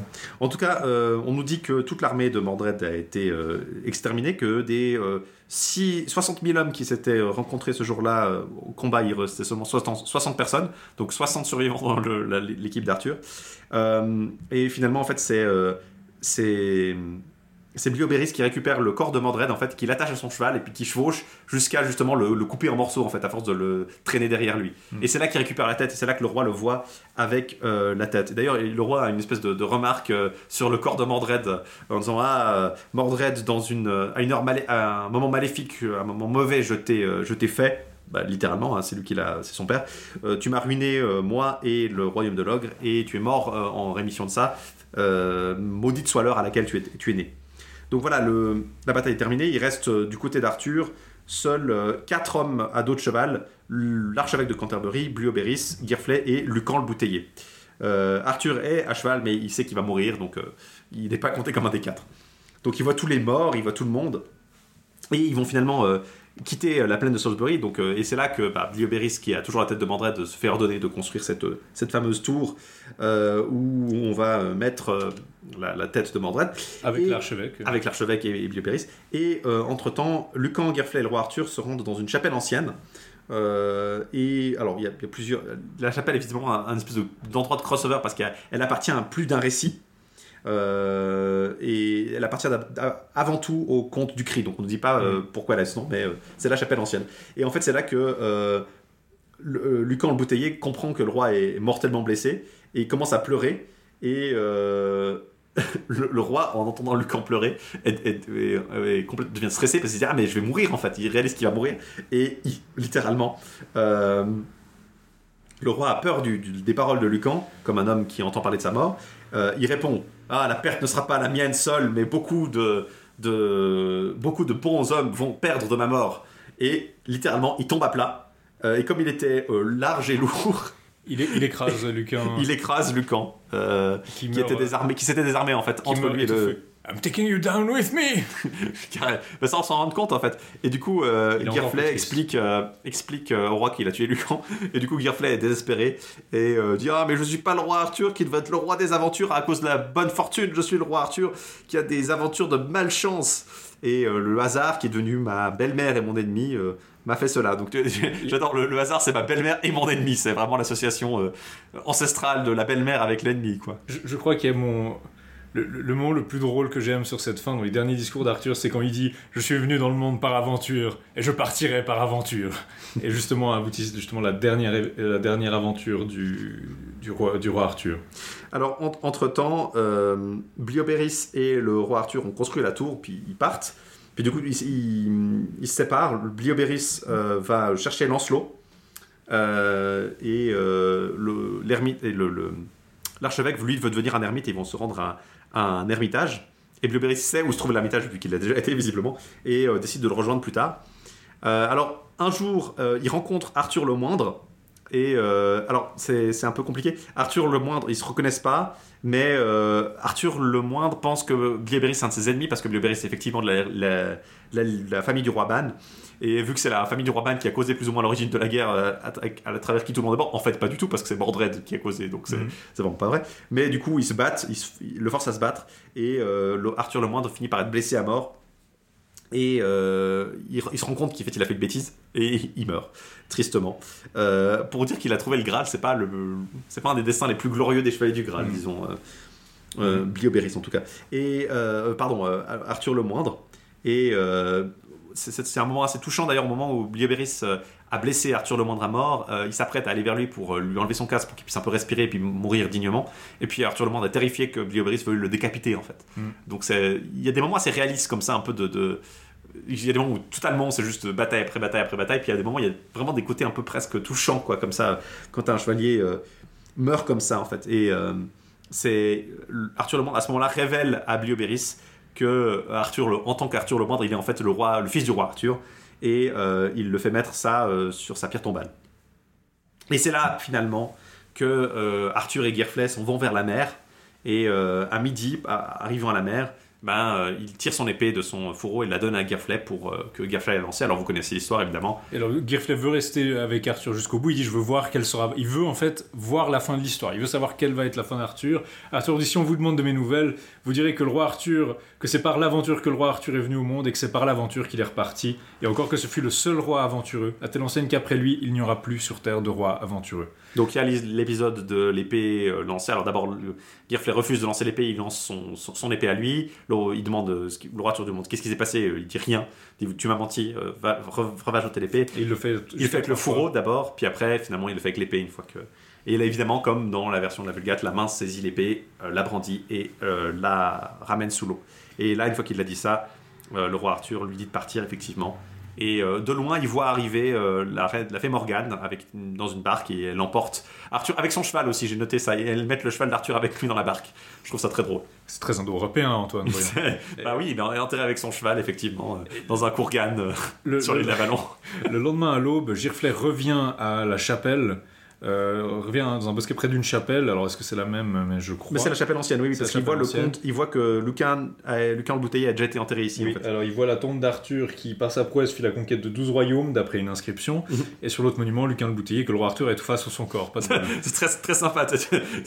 ah, le roi Arthur glorieux. Ah, puis il y a- y, a le mec qui l'a tué en l'écrasant. Puis donc il demande à l'ermite Est-ce que c'est vraiment ici que gît le roi Arthur? Puis il y a l'ermite qui dit Bah, pff, C'est ce que je crois, il y a pas longtemps est arrivé un cortège de dames portant sur une civière la dépouille d'un chevalier, elles menaient grand deuil, et d'après ce qu'elles m'ont dit, c'est pour le roi Arthur. Après, elles l'ont mis dans ce tombeau, elles sont parties.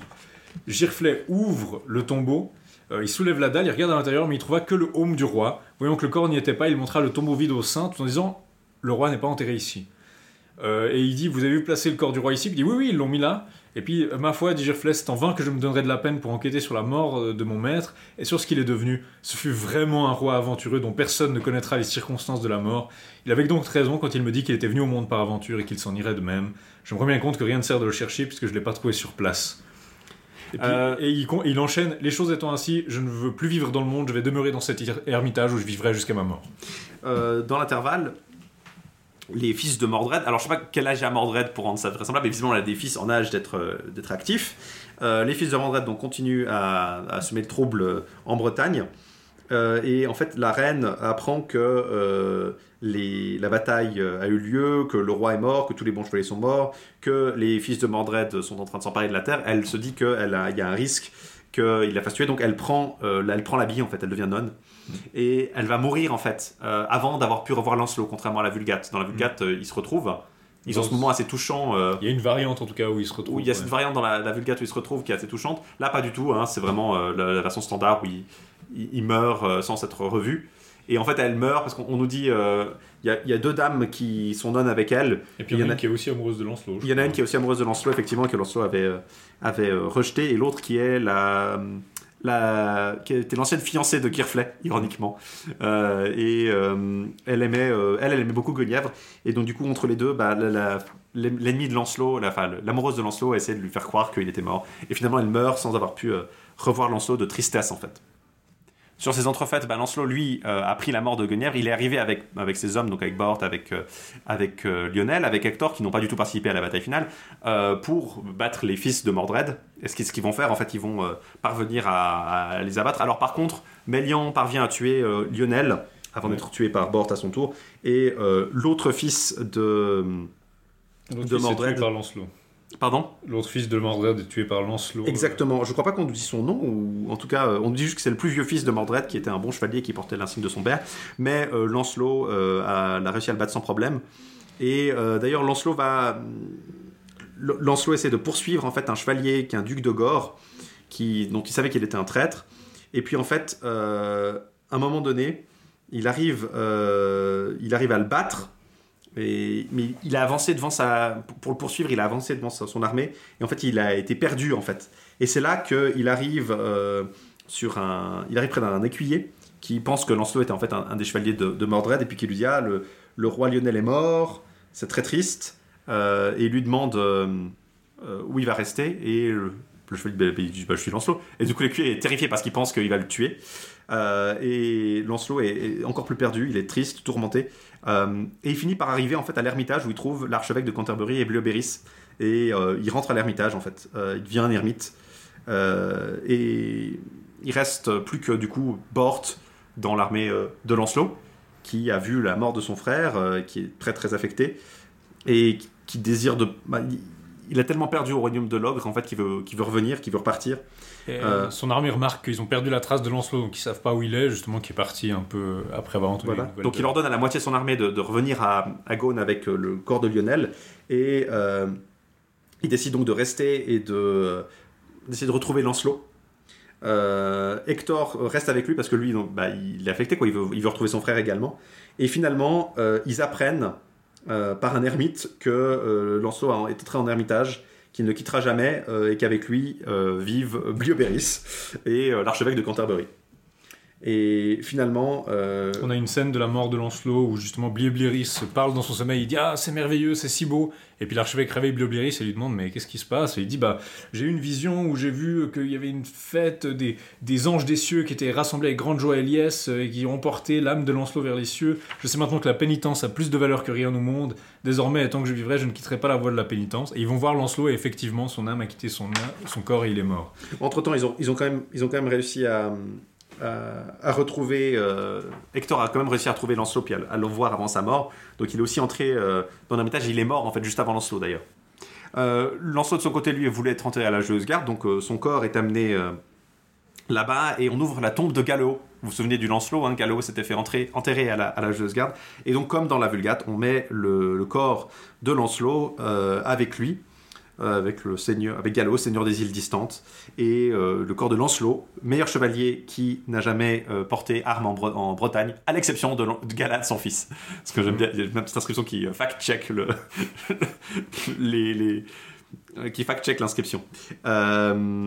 Donc du coup, Bort arrive à ce moment-là aussi à, à la joueuse garde, et puis il apprend effectivement le, le- la, la mort de, de Lancelot et ce qui lui est arrivé et où il est enterré. Euh, Bort explique qu'en fait, il a été euh, averti par un ermite de Gaune que euh, s'il partait pour aller euh, retrouver la joueuse garde, il y verrait son seigneur, mort ou vivant. Effectivement, bah, il, voit Lancelot, il voit Lancelot mort. Et il fait vœu de rejoindre l'ermitage de Blioberis et de l'archevêque de Canterbury et renvoie un message à Gaune et en Gaule pour demander à ces gens de faire roi qui ils veulent, parce qu'il dit que lui, il reviendra jamais. Et du coup, Bort devient ermite. Et il rencontre un quatrième compagnon, puisque Mérokis, qui passait par là en armes, les voit en train de retourner vers leur ermitage. Et il leur demande qui ils sont, et il, lui explique. Et euh, il les observe et il, fait vœu effectivement de les rejoindre aussi, parce qu'il se dit, euh, pour le salut de son âme, en fait, il a besoin de la sauver, et donc il décide de les rejoindre en tant qu'ermite. Et donc euh, tous les quatre, ils vont vivre dans leur ermitage euh, en mémoire de Lancelot. Et c'est à ce moment-là que l'histoire arrête de parler d'eux et se tourne vers le roi Marc, et euh, comment euh, il a appris la mort de tous les chevaliers du royaume de l'ogre. Donc euh, le roi Marc, après la, nouvelle de la mort de Lancelot, euh, le roi Marc est encore en vie. Euh, il est à ce moment-là plus vieux que n'importe quel autre roi au monde, ce qui est effectivement assez logique. Il est, plus, il est quand même plus vieux qu'Arthur, donc c'est assez, euh, assez logique qu'il soit vraiment vieux. Mais on nous dit qu'il est quand même encore un chevaucheur robuste et qu'il il tient sa, sa, sa- sa terre dans ses mains fermes et donc il n'a peur d'aucun de ses voisins. Euh, alors sa lignée avait été diminuée par la mort de Tristan. hein. Tristan est bien mort, euh, mais il n'était pas, il n'était pas triste à propos de ça. Il était par contre triste de la mort de la reine Iseux. euh, parce qu'il l'ai- il l'aimait beaucoup. On dit vraiment, le texte nous dit vraiment, euh, sa lignée avait été diminuée par la mort de Tristan, mais il n'était pas très triste à propos de ça. À propos de la mort de la reine Iseux, il est extrêmement triste, excessivement, parce qu'il l'avait aimé tant. Mais à propos de la, mort de son neveu, non, il n'était pas triste, mais il était heureux. C'est vraiment très euh, non, euh, Tristan Who, quoi.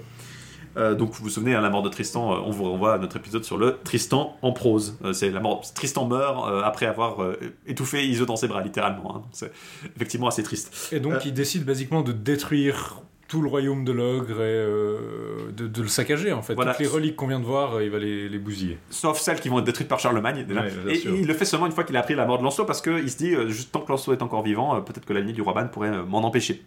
Et effectivement, alors il va réussir à tout détruire. Il va détruire la- notamment la tombe de Lancelot. Il va La ouvrir la tombe de Lancelot. Il va brûler le corps de Lancelot et les autres Galéos. Il va. C'est vraiment. C'est vraiment euh, complet. hein. Il va. La joueuse garde, il la bat. Ah non, il fait, Camelot, il, euh, il- il fait jeter les morceaux dans un lac où personne ne pourrait aller les retrouver. euh, Il brûle les ossements euh, et le corps de ce qui reste. Il, à- à- il arrive à la table ronde à Camelot, il voit le siège de Galad et disant que parce que c'est Galad qui a provoqué sa défaite qui a avec les battu son armée, il dit je vais commencer par dé- détruire la table ronde par ce siège-là en fait. Et il, il démolit, détruit la table ronde entièrement. Et c'est là qu'un un chevalier de Cornouailles qui avait toujours détesté le roi Arthur et le- la lignée du roi Ban arrive pour dire au roi Monseigneur, vous n'arrivez, vous n'aurez pas mené votre, vos, efforts à, la, à leur bout si vous ne tuez pas le roi Bor et Blioberis et l'archevêque de Canterbury et Mérogis qui sont encore en vie et qui vivent dans cet ermitage. Et donc euh, le roi remarque on voit quatre chevaliers pour les, pour les tuer. Donc il y a le côté un peu euh, Thomas Becket à Canterbury, je Oui, trouvais. c'est- euh, c'est très me demandais si ça avait été inspiré par ça parce que ça, ça m'avait beaucoup fait penser à ça. Par contre, euh, alors les, les quatre chevaliers qui sont partis en quête d'eux euh, sont arrivés. Ils voient d'abord Mérogis qui est en train de dormir, euh, pâle, euh, mal habillé. Et puis, qu'ils ne le reconnaissent pas, parce qu'il est, il est devenu un ermite, ils lui demandent qui ils sont. J'adore cette scène. Et il leur dit Vous trouverez les gens que vous cherchez dans cet ermitage, je suis Mérogis, un de ceux-là. Alors il les amène et il, il discute avec eux et ils en prennent pitié en fait parce qu'ils sont vraiment clairement des hommes sains. Et en sortant, ils disent Ouais, est-ce qu'on devrait les tuer? Puis finalement, ils disent Non, on va pas les tuer, mais on va dire, le roi où ils, au roi où ils sont. Donc, euh, il retourne auprès du, du roi Marc, et le roi Marc dit Bah Alors, c'est des bonnes nouvelles, je vais pouvoir me venger en personne. Donc, il prend des quatre chevaliers avec lui et dit euh, Amenez-moi là-bas. Le roi, euh, armé de pied en cap, quitte sa compagnie, donc il, veut partir sans, sans que personne ne sache, à l'exception de l'homme qui l'accompagne. Il les déteste tellement qu'il veut les tuer de ses mains, euh, ses quatre, ses propres mains. Alors qu'il n'aura jamais rien fait, quoi. Bort. Euh, il y a l'idée, il y a l'idée comme quand il détruit la, la lignée de, comme quand il détruit la tombe de Lancelot, c'est l'idée que la lignée du roi Ban la, lui a causé trop de tort en fait, parce que Il y a un peu de Galad ça, l'a mais il y a vraiment ce côté euh, Ouais. monomaniaque. Et c'est- Morogis, faut vous rappeler, c'est son propre fils. Bon, et il avait déjà essayé de le tuer quand Il a même. déjà essayé de tuer. Donc c'est, euh, il veut finir le travail, j'imagine. Et à la fin, donc il trouve euh, effectivement. J'aime- beaucoup quand ils arrivent en fait à l'ermitage, il voit un, un, un cheval de la lignée du roi Ban qui s'appelle Paulas en fait, qui est juste arrivé. Visiblement, c'est devenu le, le the place to be. Si vous êtes de la lignée du roi Ban, il faut devenir ermite. Hmm. Donc Paulas, un jeune cheval, est arrivé, euh, encore en armes. Euh, il voit que c'est pas le chevalier qu'il cherche vu que c'est pas un ermite. Donc il sort de l'ermitage il, il tourne autour et il tombe sur les quatre ermites qui se réjouissent de la de, du nouvel, arrivant. Et le roi Marc arrive et leur demande euh, lequel d'entre vous est le roi Bort? Euh, le roi dit euh, monseigneur euh, C'est moi C'est moi, En, euh. quoi puis-je vous être agréable Exactement. Genre le texte Christian qui dit il demande à qui était Bort et Bliobéris, lesquels se levèrent aussitôt pour lui dire c'est nous, en quoi pouvons-nous vous être agréables c'est ça Et Marc qui répond Ce qui me serait agréable, c'est une chose qui tournera à votre perte. Je suis le roi Marc de Cornouailles et je suis venu ici pour me venger. Et donc du coup là, il, il- il tire son épée, il s'apprête à aller tuer. Et l'archevêque de Canterbury qui voit, qui, bah, qui, qui comprend clairement ce qui va se passer, se met sur le chemin de l'épée et euh, il est tué par le roi Marc. Mais du coup, euh, Paulas, qui a vu ça arriver et qui est toujours armé, vous vous en souvenez, euh, se, se tient, euh, se, se lève et dit euh, Qu'est-ce qu'il dit selon toi, Paulas Alors il dit Roi Marc, félon et déloyal, tu viens de commettre une perfidie sans pareille, tu viens de perpétrer la méchanceté de tuer un homme tel que celui-ci, mais Dieu aidant, tu t'en trouveras mal si c'est en mon pouvoir. Et donc du coup, le roi Ma- le Paulas tue son tue le roi Marc, il tire son épée, il charge le roi Marc, il le frappe est tellement fort et même le, le casque et la coiffe du roi ne l'empêchent pas de le le fendre jusqu'aux dents. Alors Pollard doit, il reste quand même, pour que ce soit le crime parfait, il se tourne vers le chevalier qui l'accompagnait et il lui dit Je te demande de ne rien dire au sujet de cette mort. Et effectivement, c'est ce qu'il va faire. Il, il promet qu'il n'en parlera jamais à personne. Et donc personne n'a jamais vraiment su comment le roi Marc était mort. Euh, c'est- Un mystère, vraiment.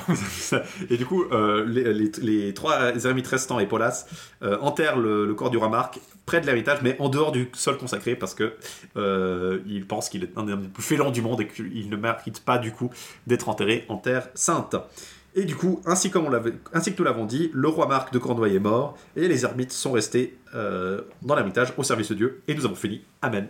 Et c'est la fin de la phase c'est la fin de la. C'est, c'est- alors j'adore cette fin personnellement. La, la- La, la- la fin où, Marc détruit tout et se fait lui-même tuer après avoir tué un archevêque, elle est pas mal. euh, C'est- extrêmement. euh, Franchement, la- on peut dire beaucoup de choses sur la post vulgate, notamment, euh, ça, disons, ses, ses- ses côtés peut-être un peu euh, moins euh, profonds que la. moins profond et je pense c'est vraiment la version dark and gritty de la de la de la Ah, c'est clairement la version. euh, C'est la version années 90 des comics, c'est où tout le monde serre les dents en permanence. Rob Liefeld, fit. non, mais c'est ça, il y, a- il y a vraiment de ça, avec beaucoup de morts, beaucoup C'est de Arthur Strikes Again. beaucoup d'inceste, on l'a dit, beaucoup d'histoires d'inceste fraternel, un peu glauque peut-être pour faire écho à, à l'histoire d'Arthur. C'est- un peu All-Star euh, Arthur et All-Star Arthur et Lancelot. Mais tu l'as dit, t'as un peu aussi beaucoup de. Il y a de ça, mais il y a aussi beaucoup de, de, de- de moments très touchants ou aussi un peu réalistes ou même horrifiques dans le réalisme. Genre justement le, le- le chevalier à qui on enlève le haut, mais puis euh, il a peur qu'on le décapite. euh, des Ouais. moments très. Mais c'est pas c'est marrant parce que c'est vraiment des c'est assez situationnel. C'est la euh, Fanny Bogdanov parle, enfin dit, explicitement que ce qu'elle appelle le roman du Graal, donc cette post n'a pas la joie de vivre qu'a par exemple le début du Lancelot, qui est effectivement très ah nous folâtrons dans la campagne euh, agréablement. Euh, effectivement pas du tout, mais pour le coup euh, il y a ce côté c'est plus la hum, alors que le Lancelot Graal marque une importance très profonde aux personnages. On a des développements des personnages, le relationnel est très développé, aussi parce qu'il est si massif qu'on a le temps de faire des, de raconter l'histoire euh, d'amitié, d'amour presque entre Lancelot et, et Gallo. On a le temps de développer vraiment chaque personnalité. On peut, on peut vraiment comprendre. On a une texture le Mordred, euh, c'est une caricature dans le- la post Vulgate, alors Ouais. qu'il est euh, beaucoup plus profond, beaucoup plus détaillé.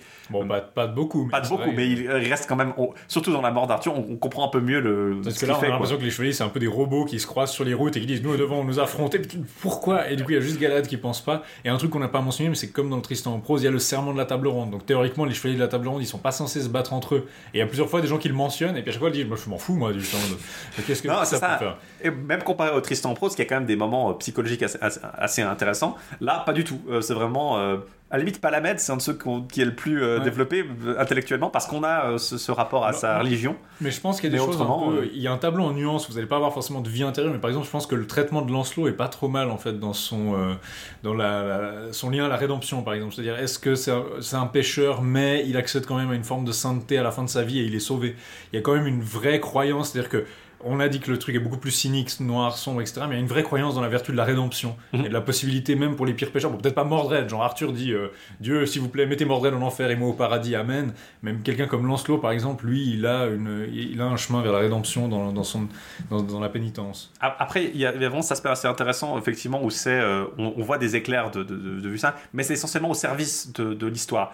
Euh, Bogdanov parle justement du contraste entre le côté vraiment psychologique, personnel, développement des personnages du Lancelot Graal, par opposition au côté vraiment à l'efficacité narrative, typiquement, de la. euh, de la post vulgate qui est vraiment beaucoup plus bah, streamliné qui a été on voit les moments il a, on sent que le, le compilateur ou l'auteur de la post vulgate a repéré les moments intéressants euh, il, il en a fait des, des- il leur a donné une importance particulière au lieu d'accumuler typiquement les, les symboles et les trucs comme ça il va se concentrer sur deux trois trucs Ouais. typiquement le coup douloureux l'inceste d'Arthur euh, et Ouais, la naissance de il va un peu multiplier les combats, par contre. par contre et voilà il... mais c'est au service de l'intensité narrative disons ça, Ouais. ça va d'un bout à l'autre Mais par exemple, Galad, qui dans la quête est vraiment cet être qui vient basiquement d'un autre monde et qui est parfait, et ultra mondain et supérieur à tous. Là, on a un Galad qui est vraiment, bon, on a dit, il y a des gens qui se moquent de lui, il y a des gens qui se battent contre lui tout le temps. euh, Il y a pas C'est du c'est- tout. c'est un des rares personnages qui est plus intéressant. Je trouve, dans l'ensemble, quand même, c'est rare que les personnages soient plus intéressants dans le. Perceval s'en sort un petit peu mieux, quand même. Ouais. Euh, Galahad s'en sort mieux que, je trouve, effectivement, du point de vue de la personnalité, que dans le. Bah, parce que dans la quête du, la quête du Graal Vulgate, vraiment, il, il a une marche triomphante à travers la quête du Graal où il peut rien rater, il passe son temps à libérer des trucs. Là, on a quand même. Il est face à un monde qui est profondément hostile, quoi. Il est face à, justement aux frères de Gauvin et compagnie qui arrêtent pas de massacrer des gens.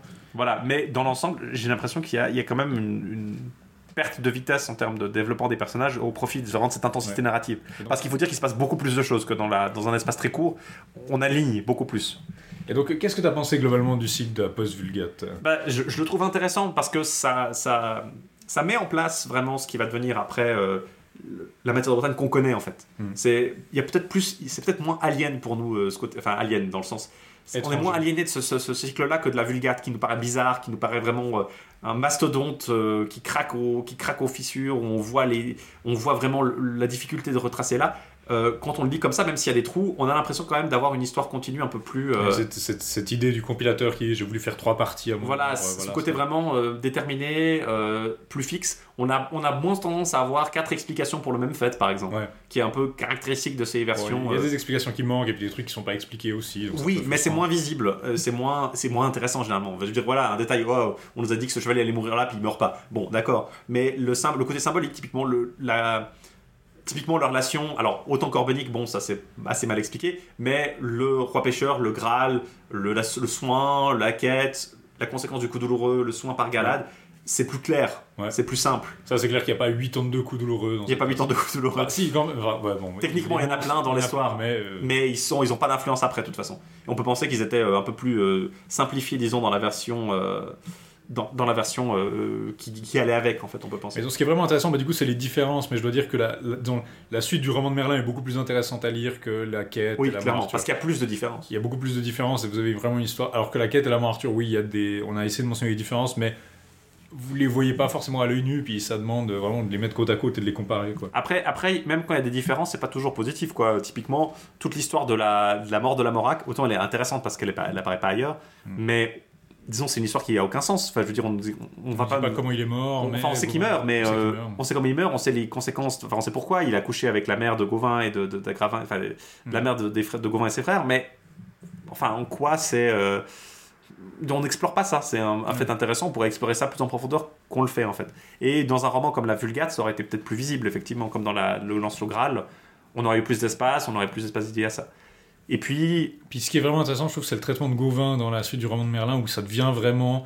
euh, c'est vraiment le, tournant où ça devient vraiment un personnage maléfique par rapport à son personnage dans la suite du roman de Merlin, où il va être euh, un tueur, il va mentir, il va pas, il va mentir à des gens, par exemple, quand il, il s'arrange pour faire, essayer de faire tuer Palamède, où il ment à Galad et il dit ah Palamède m'a attaqué, il a fait ça, c'est pas vrai, mais il essaie de pousser Galad à affronter Palamède. par rapport à, à la suite Vulgate où il est encore. euh, la suite. euh, pardon, à la suite du roman de Merlin où il est encore un peu. euh, Non, il est encore assez relativement héroïque. Et là, justement, on a ce, ce truc où on est dans un monde où les gens, on l'a déjà mentionné pour la suite du roman de Merlin, mais les gens racontent des histoires et on ne sait pas s'ils ont raison. Ils disent ouais, il y a machin qui a tué mon frère. Non, c'est lui qui a tué la sœur. Et puis après, ils s'entretuent. Puis on est là, bon, qui, qui avait raison? Et parfois, on le sait pas. Il y, a, il y a un côté, s'il y a un côté vraiment qui, qui subsiste, c'est plutôt effectivement ce côté très critique de la chevalerie, beaucoup plus que dans la, la- le Lancelot Graal quand même.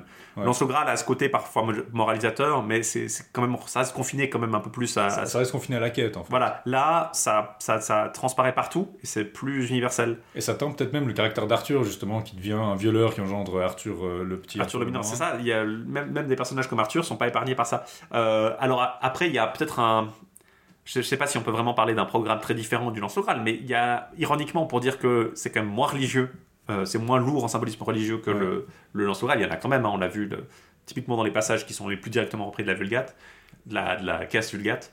Mais il y a quand même une morale plus, disons, qui, qui est à travers ça. Notamment, euh, typiquement, euh, Lancelot qui se fait, qui se fait gronder à, à tout bout de champ. Mm. Et c'est peut-être le, le- et ironiquement, c'est peut-être le moins visible dans la mort. Où pour le coup, là, euh, on a l'impression que c'est vraiment la mort de la Vulgate qui euh, est simplement très compressée, mais euh, où Lancelot est de nouveau le personnage héroïque, il est tout à fait dans son bon droit d'ailleurs. La preuve, c'est que euh, tout se passe bien euh, une fois qu'il est mis en duel. Enfin, il, il bat Gauvin sans problème. Il, est, euh, il, il peut battre euh, littéralement. euh, il, il- il est comme ça par rapport à Arthur qui essaie de s'agiter contre lui, puis il le retient à distance en essayant de faire Oh, il est mignon, il essaie de me battre. Mais c'est. C'est- C'est c'est presque un peu paradoxal en fait cette mort. euh, qui- Je si- pense S'il y a que- quelque chose qui me semble un peu, disons, même si ça a été, euh, c'est ça qui a été transmis dans tout le reste du, du cycle, la mort s'en retrouve presque un peu dégonflée en fait. Ouais, mais je pense qu'une manière de le lire, c'est de voir que Lancelot prend justement dans ce rôle, de, dans cette question de la rédemption de la, de la chevalerie et du péché, euh, où il reprend une place dans la mort le roi Arthur parce qu'il redevient justement un des personnages vertueux alors que le reste de la cour a sombré. euh, Oui, finalement, il, il a, il- à côté d'un Perceval ou d'un Galad, il, il faisait pas le figure, mais euh, une fois que Perceval, euh, Galad, à la limite Bort, mais euh, Bort reste un peu détaché de ça. Une fois que Galad et Perceval sont, sont partis, il reste plus que des, des Gauvins, des Agravins et une guerriette qui meurt stupidement. euh, parce que il a pas parce que le roi lui a ordonné de rester avec les autres euh.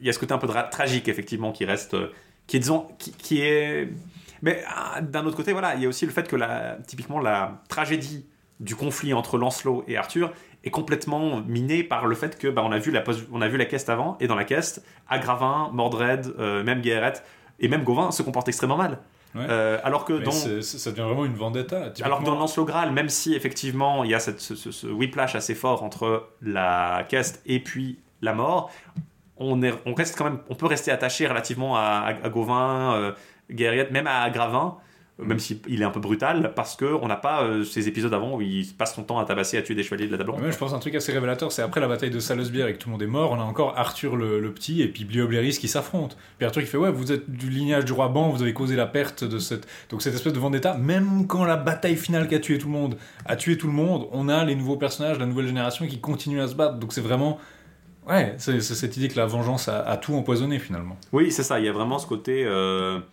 c'est c'est vraiment cette, tragédie quoi. euh, c'est qui est plus profonde et qui qui va euh, plus loin et qui se résout vraiment que par la destruction totale en fait, quasiment de, de- tout quoi. C'est vraiment très triste. Euh, c'est il y a vraiment ce côté beaucoup plus le fait que la quête aussi, la, la, la quête soit plus triste.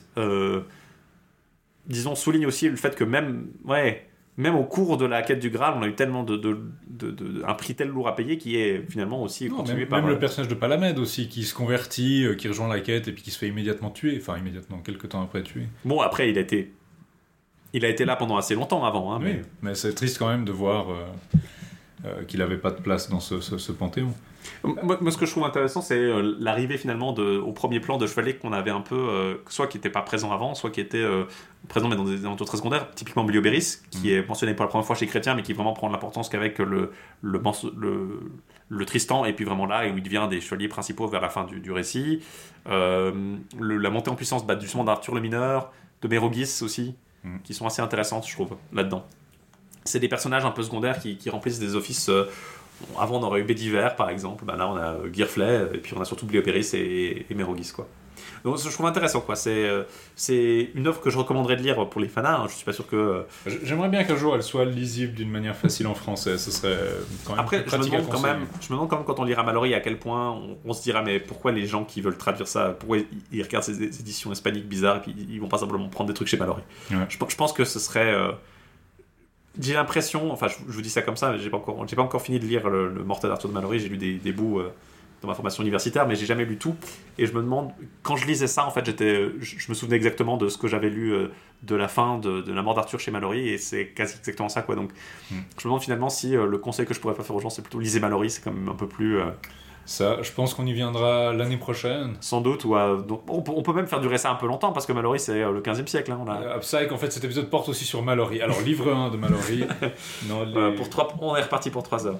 Du Bon. coup, ça conclut cette troisième année de Rex Condam Rexque Futurus aussi, avec la post Vulgate. On va encore parler de récits français euh, l'année suivante, je pense. On va encore vous parler de, de, de romans du XIIIe siècle, mais, euh, Oui, on a plein, on en a va- plein de petits qu'on n'a pas du tout mentionnés. euh. mais on va se tourner aussi un peu, un peu plus vers d'autres horizons, peut-être parler un peu plus de, de récits allemands, de récits euh, Ouais, parle, anglais, peut-être pour commencer un peu à en parler. qu'on parle des récits dans les autres langues. Et le, enfin, un objectif pas mal, ce serait de parler Mallory euh, fin de l'année prochaine, par exemple, euh, Noël prochain. Je, te parie que dans la fin des prochains, on se dira non, mais on n'a pas encore fait assez de trucs, il faut vraiment qu'on fasse ça en fin, de, fin 2021. Enfin, on a le temps d'ici là, on espère que vous serez toujours en train de nous écouter d'ici là. On va vous souhaiter surtout de bonnes fêtes, on va vous dire au revoir pour, pour le moment et vous retrouver euh, en début d'année prochaine, euh, probablement début février. Passez des bons moments dans le froid hivernal à vous raconter euh, des histoires de la table ronde. Euh, je sais pas ce que tu as prévu pour les fêtes, Laïs. Moi, je vais euh, aller me balader euh, chez les gens avec, un, avec une hache et puis pas en verre entièrement. Oui, Exactement. Une bonne activité d'hiver comme ça, c'est c'est très sympathique. D'ici là, bah, joyeuses fêtes, à bientôt. Et surtout n'oubliez pas, La quête continue.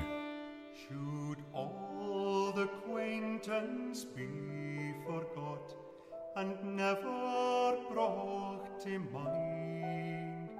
Should all the acquaintance be forgot and old lang syne? For old lang syne, for old